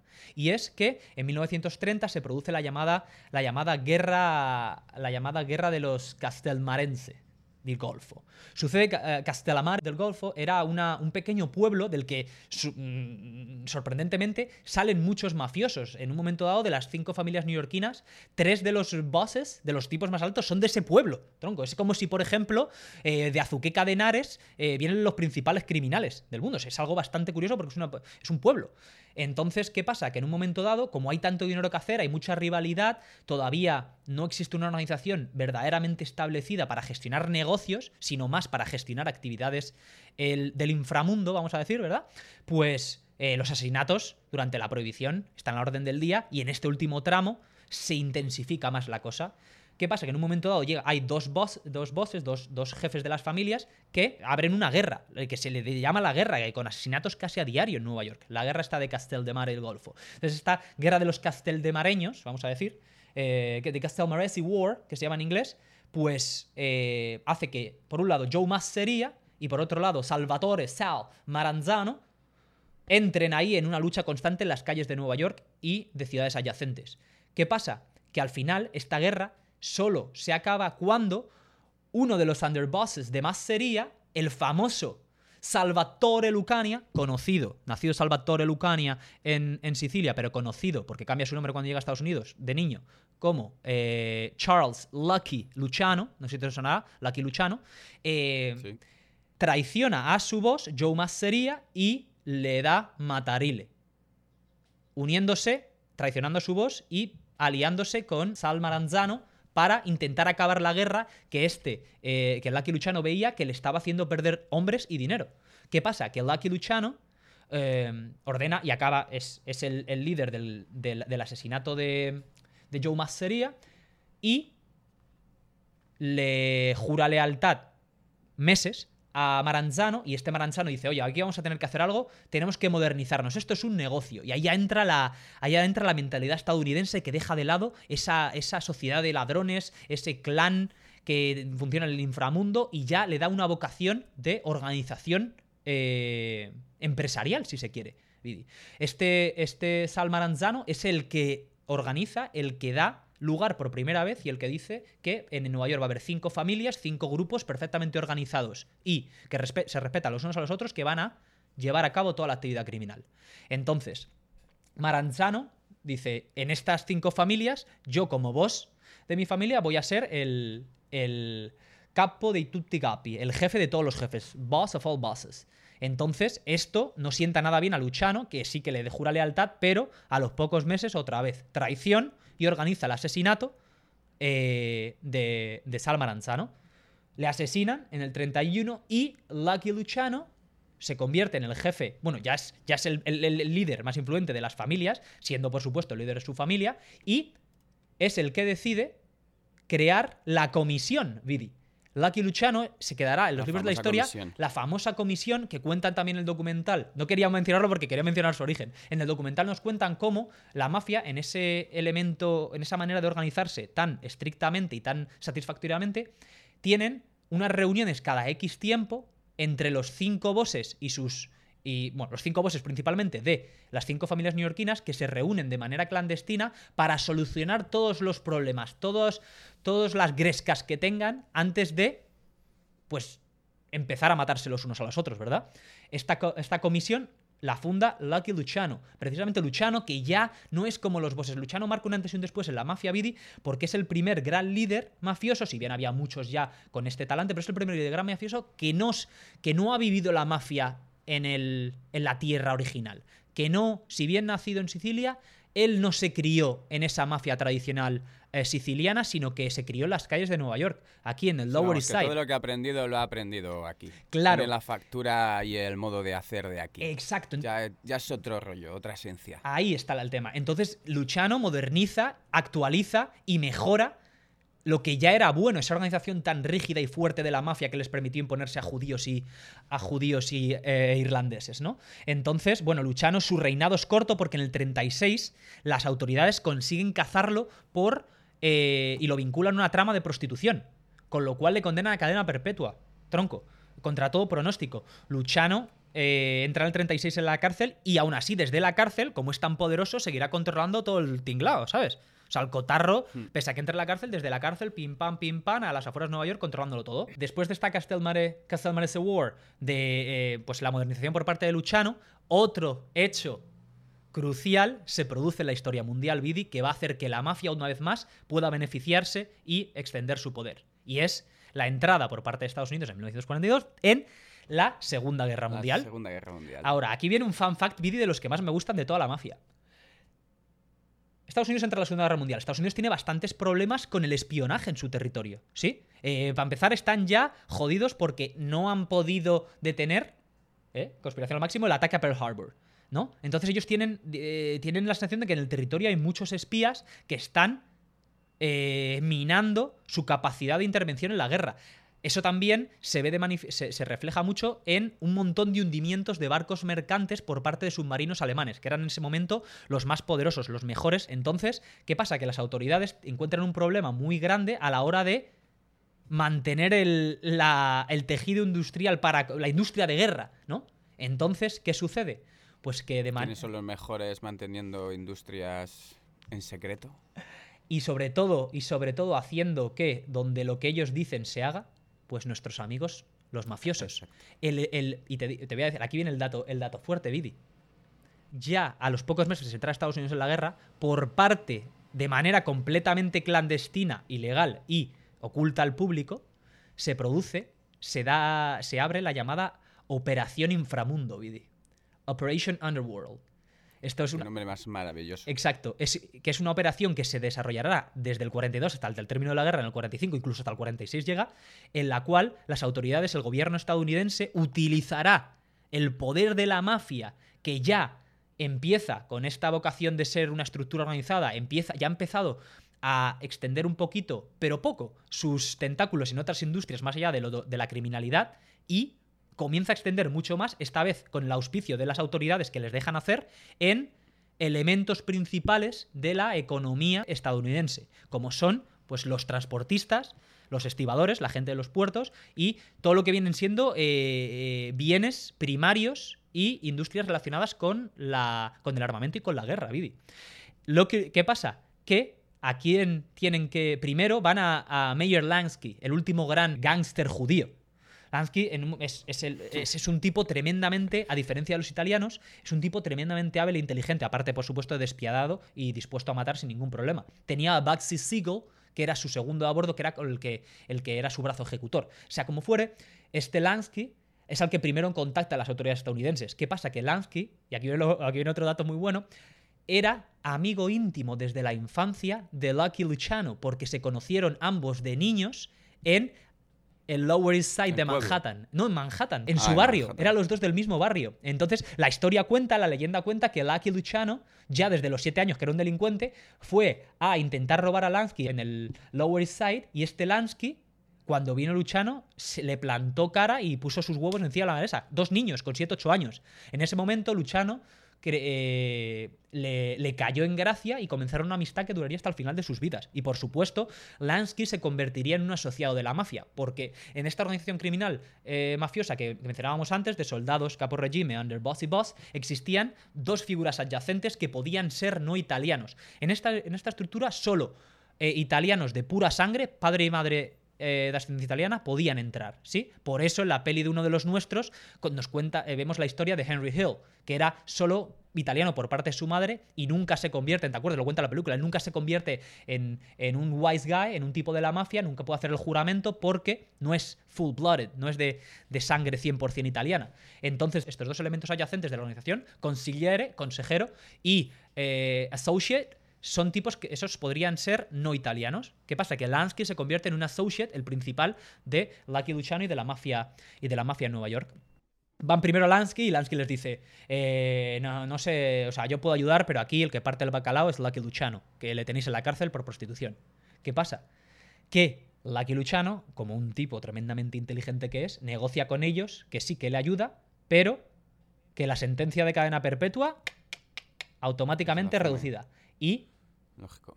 después de prestar una ayuda que luego es más que cuestionable, porque hay mucho escrito acerca, al respecto de cuál fue la verdadera ayuda que prestó Lucky Luciano, porque se supone que Lucky Luciano en realidad se la juega a las autoridades, ¿sabes?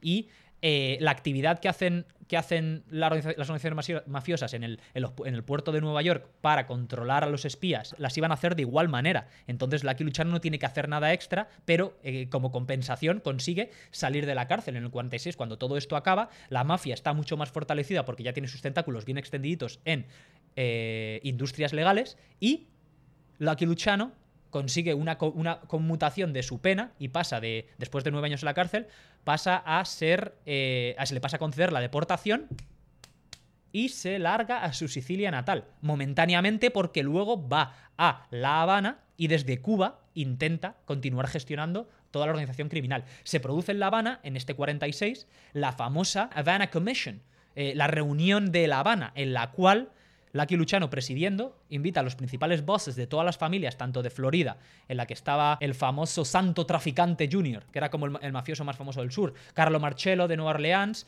eh, los del el Outfit de, Chicago, que es como se llama la, la mafia de Chicago, los de The Office, de la mafia, que es como se conocía la mafia de Boston, y eh, The Arm, el brazo, que es como se conocía la mafia de Búfalo. Todos estos líderes se juntan allí y se dividen todos los negocios de Cuba y del territorio estadounidense, así como las conexiones con la recién liberada Sicilia, Vidi.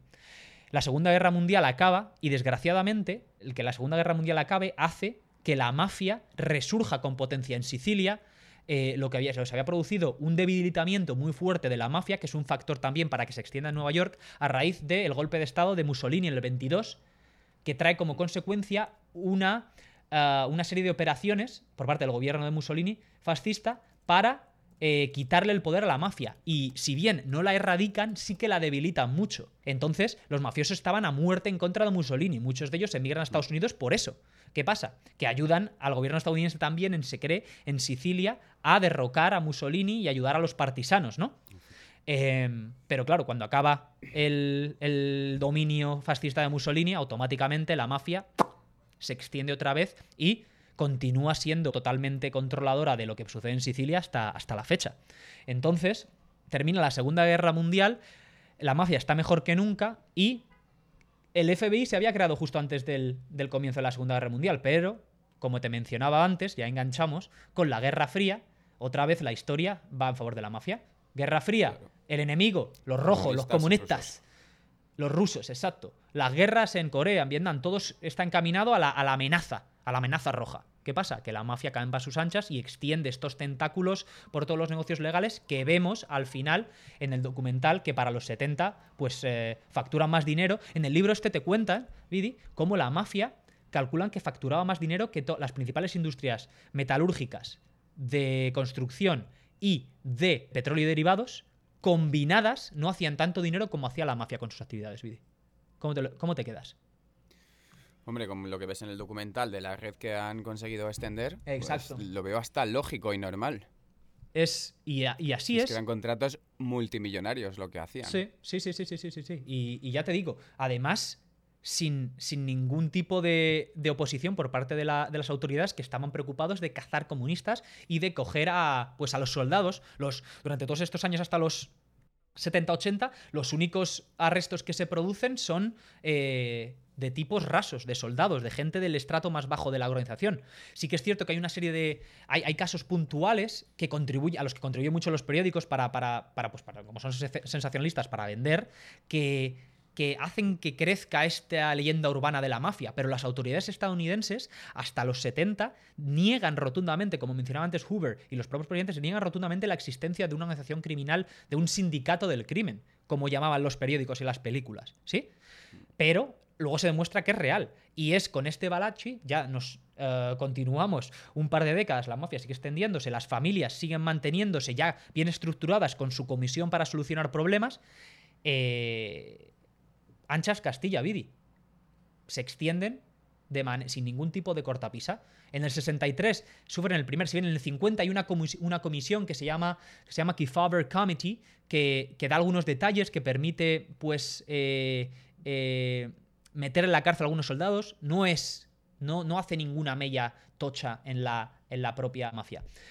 Eh, en el 63 este Balaki, o Balachi, Joe Balachi, que es un soldado raso del- de la familia genovese, de las cinco familias, eh, va a la cárcel y va a la cárcel porque ha traicionado a, a Fat Tony Salerno y para evitar, perdón, a Vito Genovese y cree que Vito Genovese lo va a matar en la cárcel en cualquier momento. Entonces, para conseguir el confinamiento, coge en, el- en el, en el patio de la prisión de una obra que hay, coge una, una, una tubería y mata tuberiazos a uno, allí, a la luz del día. Le meten en confinamiento total de este y es ahí cuando él ve que su vida se ha acabado, es un tipo ya mayor y que encima era como tremendamente violento y un poco y un poco cortito, que se dice, poco. rompe la omertad y dice y le dice al FBI, voy a hablar.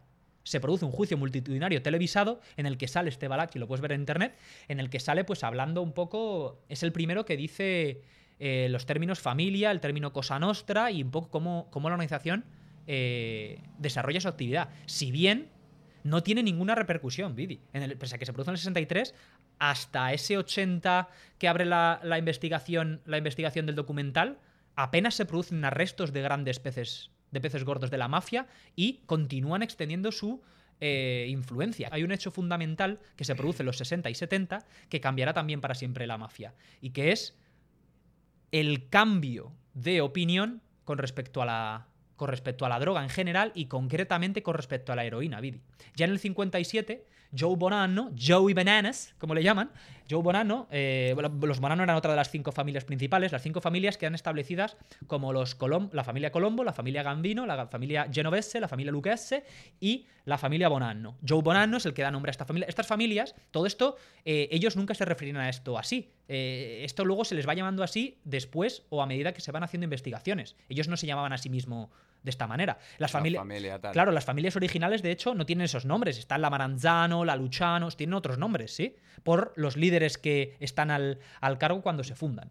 Entonces, este Joe Bonanno es el que da el visto bueno porque los sicilianos dicen, wow, cuidado, ha acabado la guerra, tenemos el poder, el control del Mediterráneo, tenemos toneladas de eh, eh, semilla o de, de- de frutos de la adormidera o amapola real, es decir, la planta de la que se, de la que se extrae el opio, que luego, que luego se, se sintetiza en forma de heroína y de medicamentos eh, analgésicos.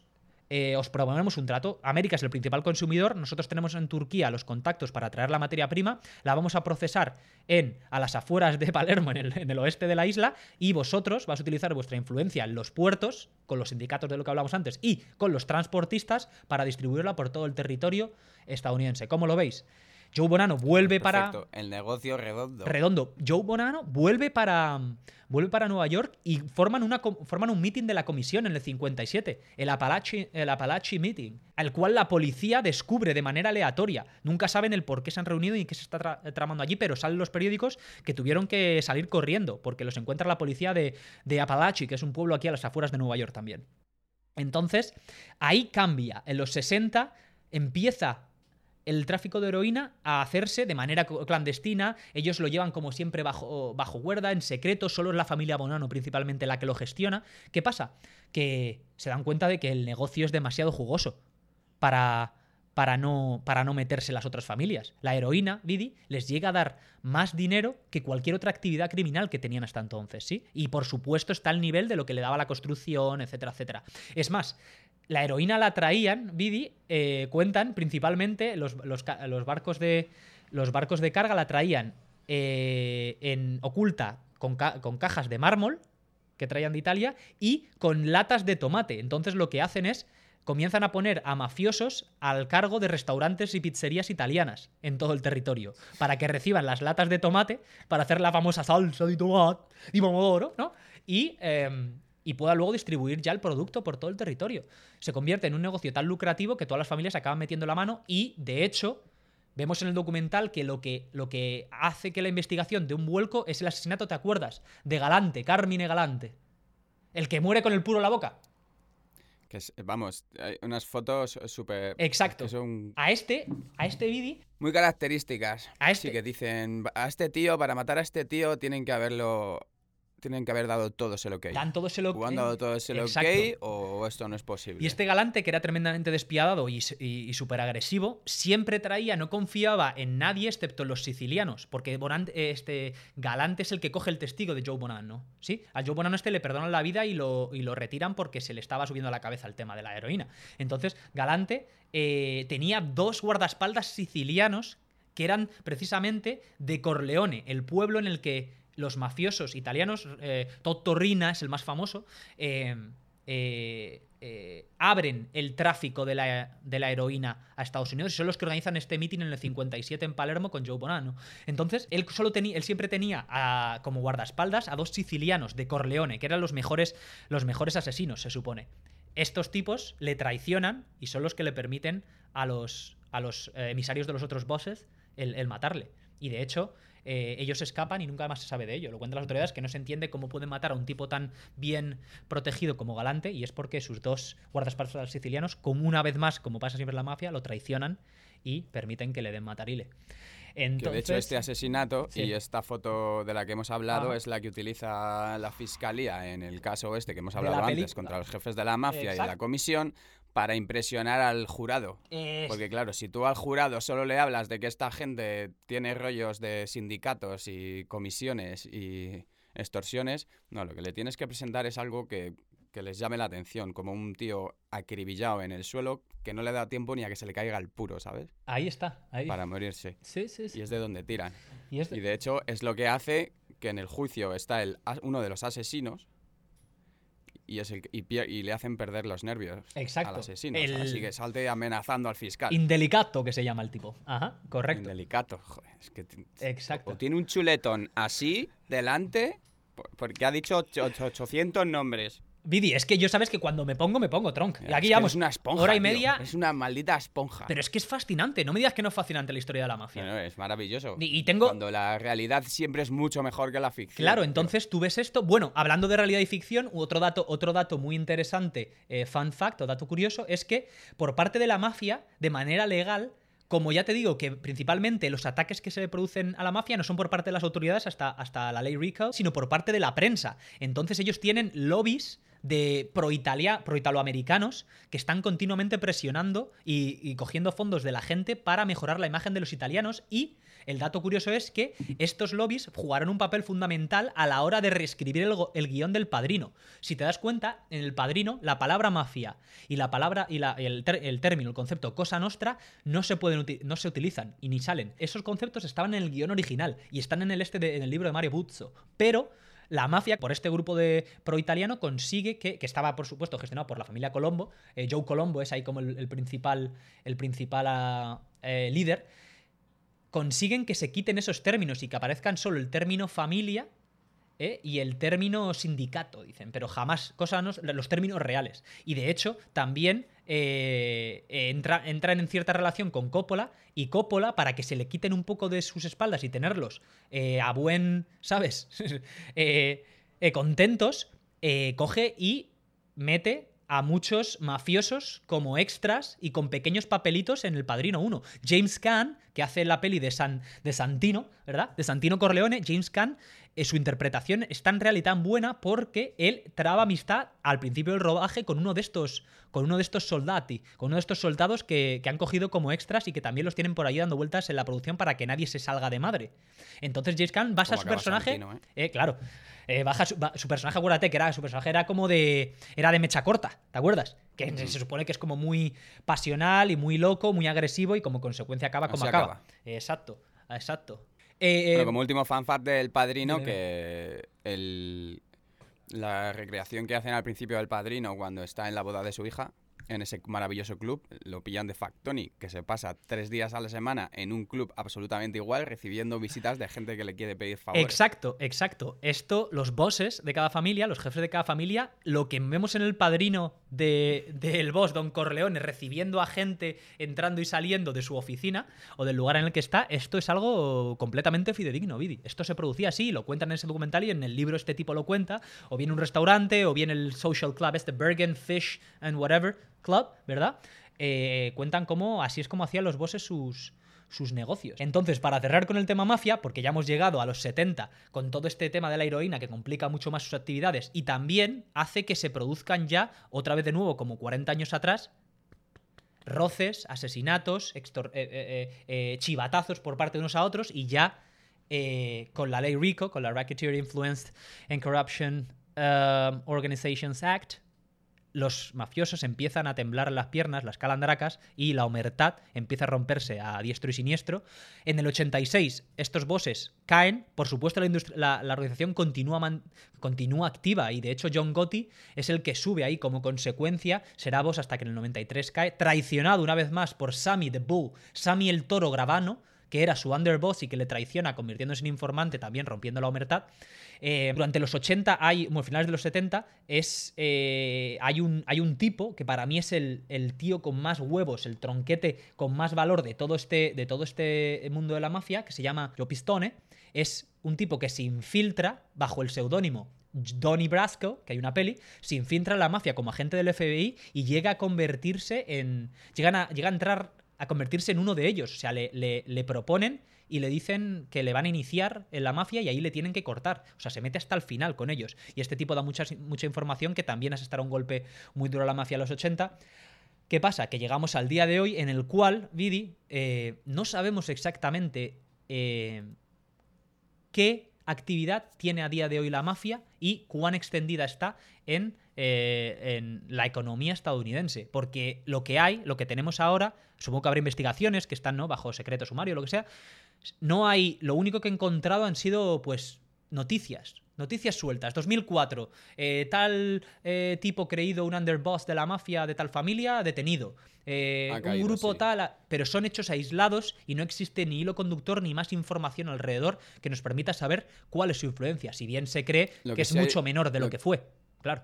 Exacto. Lo que sí hay son como titulares que hablan de como de la pérdida de poder de la mafia Claro. Rico. italiana en Nueva York. Claro, porque este rico ya les hace, ya hasta entonces, acuérdate que ellos eh, campaban sus anchas, Eh, sus delitos eran impunes, pero No, empiezan y a ver también que... como que hay otro, hay otro, hay otros grupos eh, organi- criminales organizados como que les están comiendo la tostada, básicamente. Claro, el- es que el crimen, va, el crimen va a existir siempre, el mercado negro, etc- todo esto va a existir siempre. El que lo gestiona es el que tiene, digamos, ahí ese margen de cambio de evolución. Y esos nuevos grupos, ¿no? Quizá más duros o con, con organizaciones más efectivas, quién sabe, pues eh, se ocupan de estos negocios ilegales que tuvo en su momento la mafia. Y nada, pues ahí queda la historia de la mafia, que es verdaderamente fascinante. Invito a, a la gente pues que, que, mm, que agarre ese libro, Five Families eh, de Shelwyn Robb y, y que le echen un vistazo porque es tocho, pero es eh, canela en rama. Tronquetes, quería dejar claro antes de cerrar con la mafia que no hemos mencionado para nada a John Fitzgerald Kennedy porque es un personaje tan rico y que da para tanto que haremos un episodio solo para él. Pero queda dicho que sabemos de los fuertes vínculos que él tendrá toda su vida con la mafia. Y nada, Vidi, pues yo creo que, bueno, llevamos una hora. Una cosa, dime, dime. nosotros, que, nosotros que, escu- que- que no solo hacemos podcast, sino que escuchamos podcast, Sí. yo siempre recomiendo el mismo, pero es que es maravilloso. Y cuando me has empezado a contar lo de que había tres jefes mafiosos que procedían del mismo pueblo, Sí. Corleone, que es de donde viene Vito Corleone. Vito Agnoli, ¿no? En el Antonioli en la peli. Sí. Eh, pues hay un podcast maravilloso que se llama La Tortulia, que tiene un episodio dedicado al nacimiento de la mafia de Nueva York, que me he acordado, Ah. y además lo que te cuenta son capítulos de, la, de esta gente, Wow. de sus hazañas, de sus quehaceres. O sea, para que te, te explican la violencia con la que trabajaba esta gente. Sí, sí, sí, sí, claro, claro. Yo no... O sea, es buenísimo. Ajá, ajá. Pues eh, ahí lo recomendamos, La Tortulia. Eh, Lo a recomendamos. Lo quieras saber porque, claro, esta, esta gente de La Tortulia, que me has hablado de ellos en el pasado, son tipos con un mm, bagaje eh, superior al mío, saben mucho más de historia y además lo hacen mucho más pormenorizado, como tú bien dices. Yo me, me he dado los datos principales para que la gente tenga una idea, pero a hay tanto ahí, tanto, tanto de contar de sus Aquí vas a aventuras. escuchar varios capítulos de su vida, hazañas, de sus maravillosos enfrentamientos entre ellos que te, te quedas muy loco. Sí, sí, sí, sí. Pues ahí lo dejamos, Vivi. Y antes de irnos, sí que es cierto que queríamos comentar, aunque nos veamos un poquito de tiempo, eh, gracias a, a la gente por escucharnos y vernos, eh, queríamos comentar, cambiando de tercio, pero también eh, tomando ahí el, el tema el tema Italia, vamos a decir, ¿verdad? Eh, no queríamos Por irnos sin comentar esa noticia que a mí me ha dejado Vidi patidifuso. Eh, yo no, no, no, no sé qué, qué pensar y qué no pensar. Eh, es una, ¿Tanto te ha sorprendido? a mí me ha sorprendido mucho, vamos a decirlo primero, la noticia es que eh, a principios de esta semana se confirmaba, o a final, en el- durante el fin de semana se confirmaba a Andrea Pirlo como nuevo entrenador del primer equipo de la Juventus. Eh, para poner a la gente en situación, los que sois amantes del fútbol lo sabréis porque os habréis leído ahí la noticia de la prensa, pero Pirlo no ha dirigido en su puñetera vida un partido de fútbol profesional. Le dieron el título en agosto del año pasado y eh, a final, el 30 de julio lo nombraban eh, entrenador de la Juve B, del sub-23 de la Juve. Eh, habiendo sido nombrado sin haber cogido el cargo, sin haberse puesto el chándal, Vidi. A los nueve días, la semana pasada, ¡pum! El presidente Agnelli larga Sarri, ¿eh? Con el que se supone que Cristiano no se llevaba bien y que es uno de los factores por los que le ha largado. a- Y, y porque no han pasado a la fase aprovechando- final de la Champions. claro, aprovechando que la Champions caen. Ese es el detonante. Eh, pero eh, echan a Sarri y ahí, en, en apenas un día, dicen, oye, mira, que hemos pensado, Andrea, Andrea, hemos pensado que en vez de meterte, en vez de hacer estrenar al B, ¿por qué no coges ya el primer equipo de la vecchia señora y ya te metes Oye, en- pero ya había, ya había entrenado partidos con el B. No, no, no puedo... Ah, que no ha entrenado ni uno. Pero que le, mon- le- le nombraron el 30 de julio entrenador, Vidi. El 30 de julio y el 9 de agosto eh, saltó la noticia.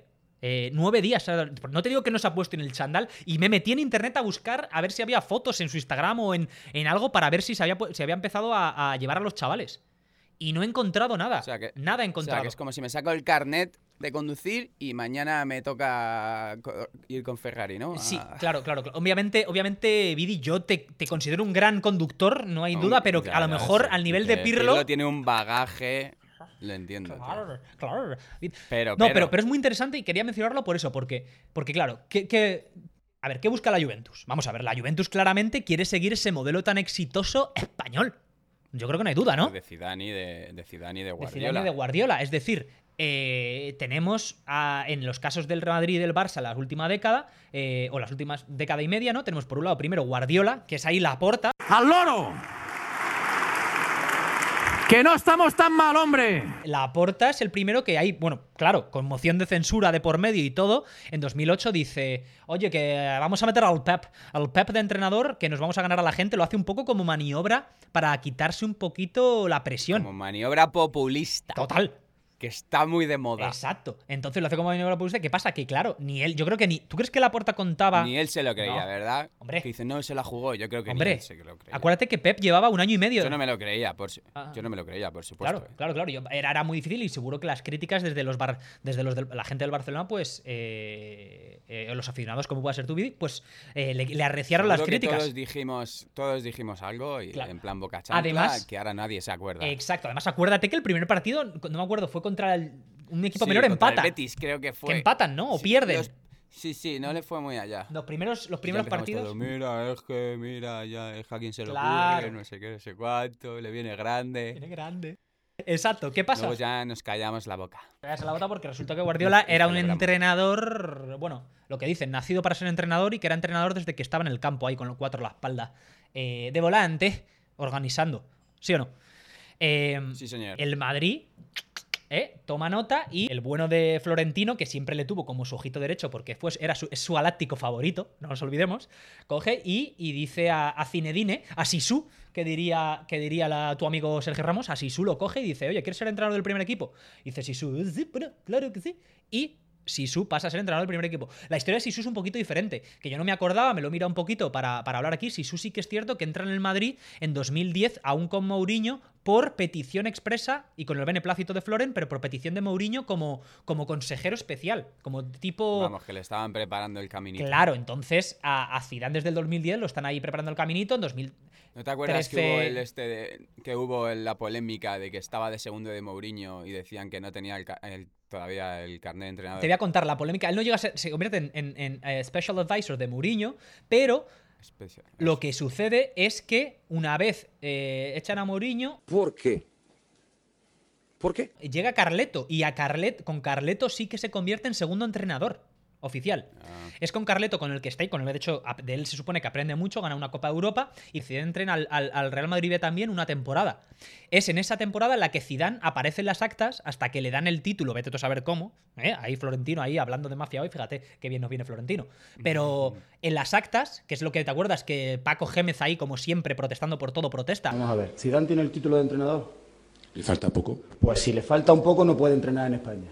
Vale. ¿Cómo lo quieres? ¿Cómo cómo lo quieres de claro? No, no, no. Yo le hago Bueno, la pues ya pregunta. está, ¿eh? pues eso lo dice Ancelotti, corre. Ni se te ocurra. Ni se te ocurra. En las actas aparece. José Sánchez, uno, el que es su segundo o parte del cuerpo técnico, pero que tiene el título de entrenador nacional que Zidane no tiene. Luego de repente Zidane se saca el título o le dan el título. Sí que es cierto que también a los futbolistas profesionales este tema del título podríamos dedicar mucho hablar mucho de ello. A los futbolistas profesionales les no sé si lo has visto esto alguna vez, se produce una serie de conmutaciones de los de las clases y lo pueden aprobar en cuando alguien tú y yo vamos a hacer el curso y tenemos que hacer otros cursos antes y luego el, el final que son uno o dos años creo es como muy es como muy extenso. A los, a los que han jugado al fútbol se lo dan en un mes o algo de eso, de un intensivo. No sé si en un mes, pero me parece completamente lógico. No, sí, sí, lógico es. Después de años y Claro, años. hombre, una ventaja tienen sobre el, sobre la- el que ha sido solo aficionado, eso es indudable.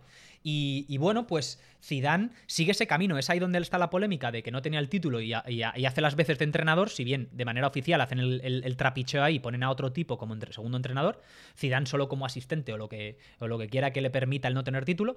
Y nada, pues Zidane obviamente eh, puede ser más o menos lamentable, puede ser un muñeco, un pelele, lo que tú quieras, pero los ex- éxito ha tenido. Esto es incuestionable. Para alguien que no, que no tiene mucho, ningún amor hacia el Real Madrid como pueda ser yo, pues hay que reconocerlo, ¿no? Vidi? Al margen de ayudas arbitrales y de, y de la flor. Somos fans de Zidane, de Zidane aquí. Entonces. No de su flor, no de su flor, exacto. pero somos fans. Claro, bueno, eh, el éxito está ahí. Los resultados son los resultados. Eh, al margen de ayudas arbitrales, lo vamos a dejar ahí, ¿eh? ¿Eh? ¿Eh? Porque hay dos Copas de Europa ahí. Dos Copas de Europa ahí. Bueno. no me hagas hablar, no, me hagas no hablar. te hago hablar, no te hago hablar porque en todos sitios cuecen habas. esta última liga última liga. Bueno, ahí es ese bar, ese bar. La cuestión está en que eh, parece que la Juventus quiere tomar un poquito estos, estos modelos, pero eh, van un paso más, Vidi. O sea, que es que Pirlo literalmente no ha. eh, no se ha puesto el chándal, Vidi. Y, y ha habido casos que esto ha salido tienen- mal, ¿eh? Dime.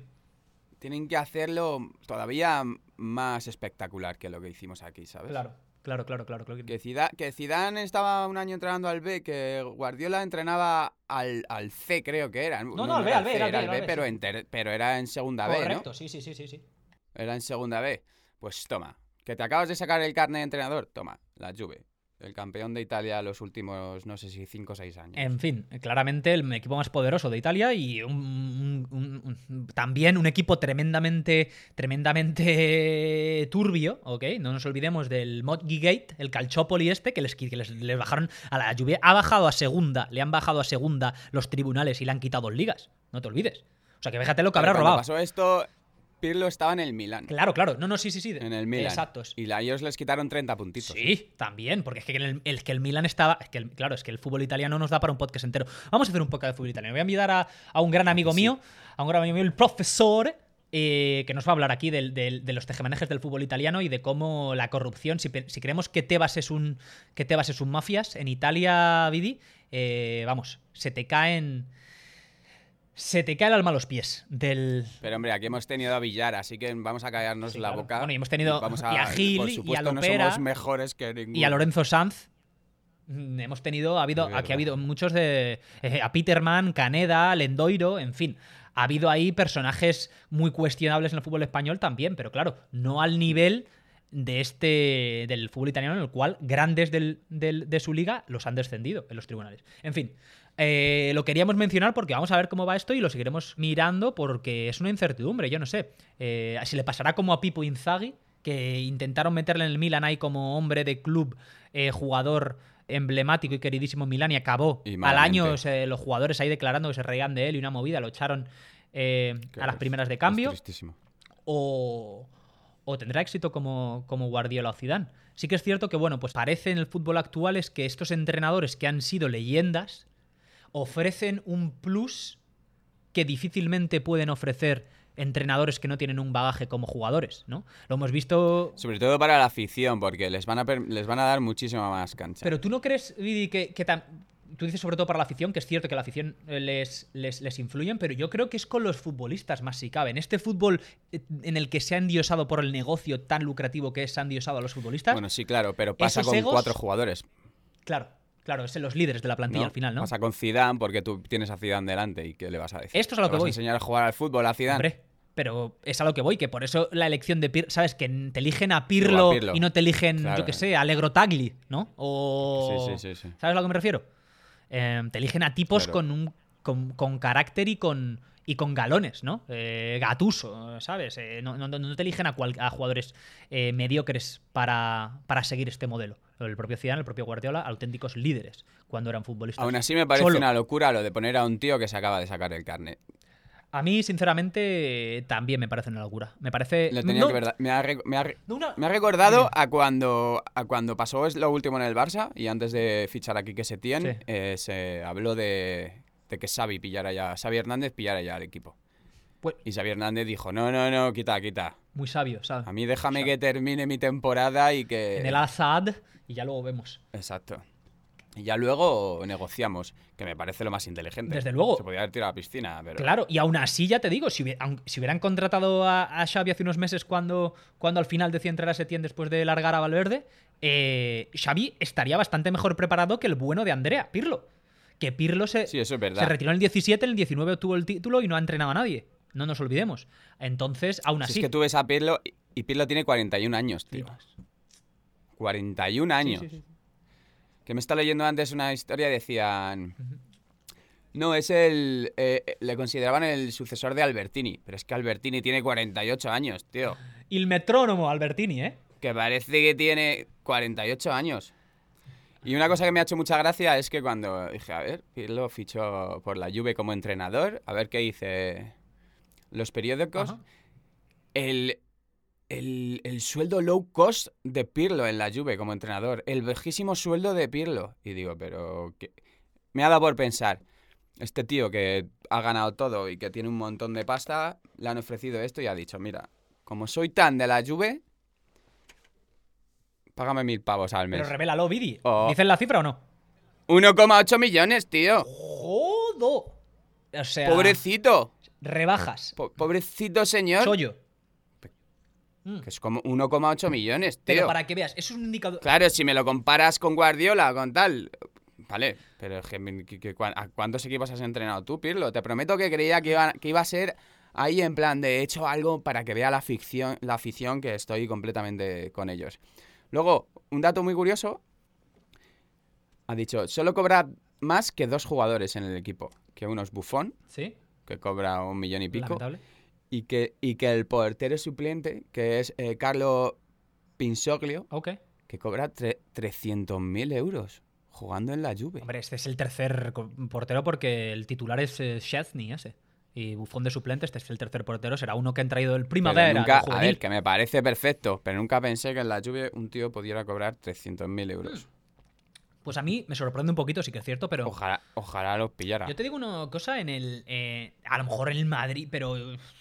En el Madrid, ¿cuánto. ¿Tú cuánto crees que Vini. que cobra Vini? Vinicius Junior. Vinicius Pues Junior. Míratelo, pero. O Rodrigo. ¿Cuánto te crees que cobran estos chavalitos de 18, 19, 20 años? Mm, vale, van a cobrar más de 300.000, pero a lo mejor te cobran billoncejo, billoncejo y poco, ¿eh? La gente a veces se confunde con. Rodrigo tiene un sueldo de 4 millones y Vinicius de 7 Eso, mijo. millones Y limpios. dime, ambos. a tomar por. cu- ¡Limpios! Vinicius cobra 7. Limpios. Vini, Ambos. Vini, Vini no le ha Sí, metido un gol al arco iris. Y, y. Bueno, de hecho, al arco iris es al que le mete goles. En la portería, desde luego que no. El bueno de Vini. Y cobra Bueno, 7. metió alguno, pero- No, no puede ser verdad. eso, 7 y- kilos y Rodrigo 4, ¿eh? Ahí lo dejas. Gracias por el dato, sí, señor. ¡Wow! Ahí me has dejado, Vidi, eh, sin palabras me quedo.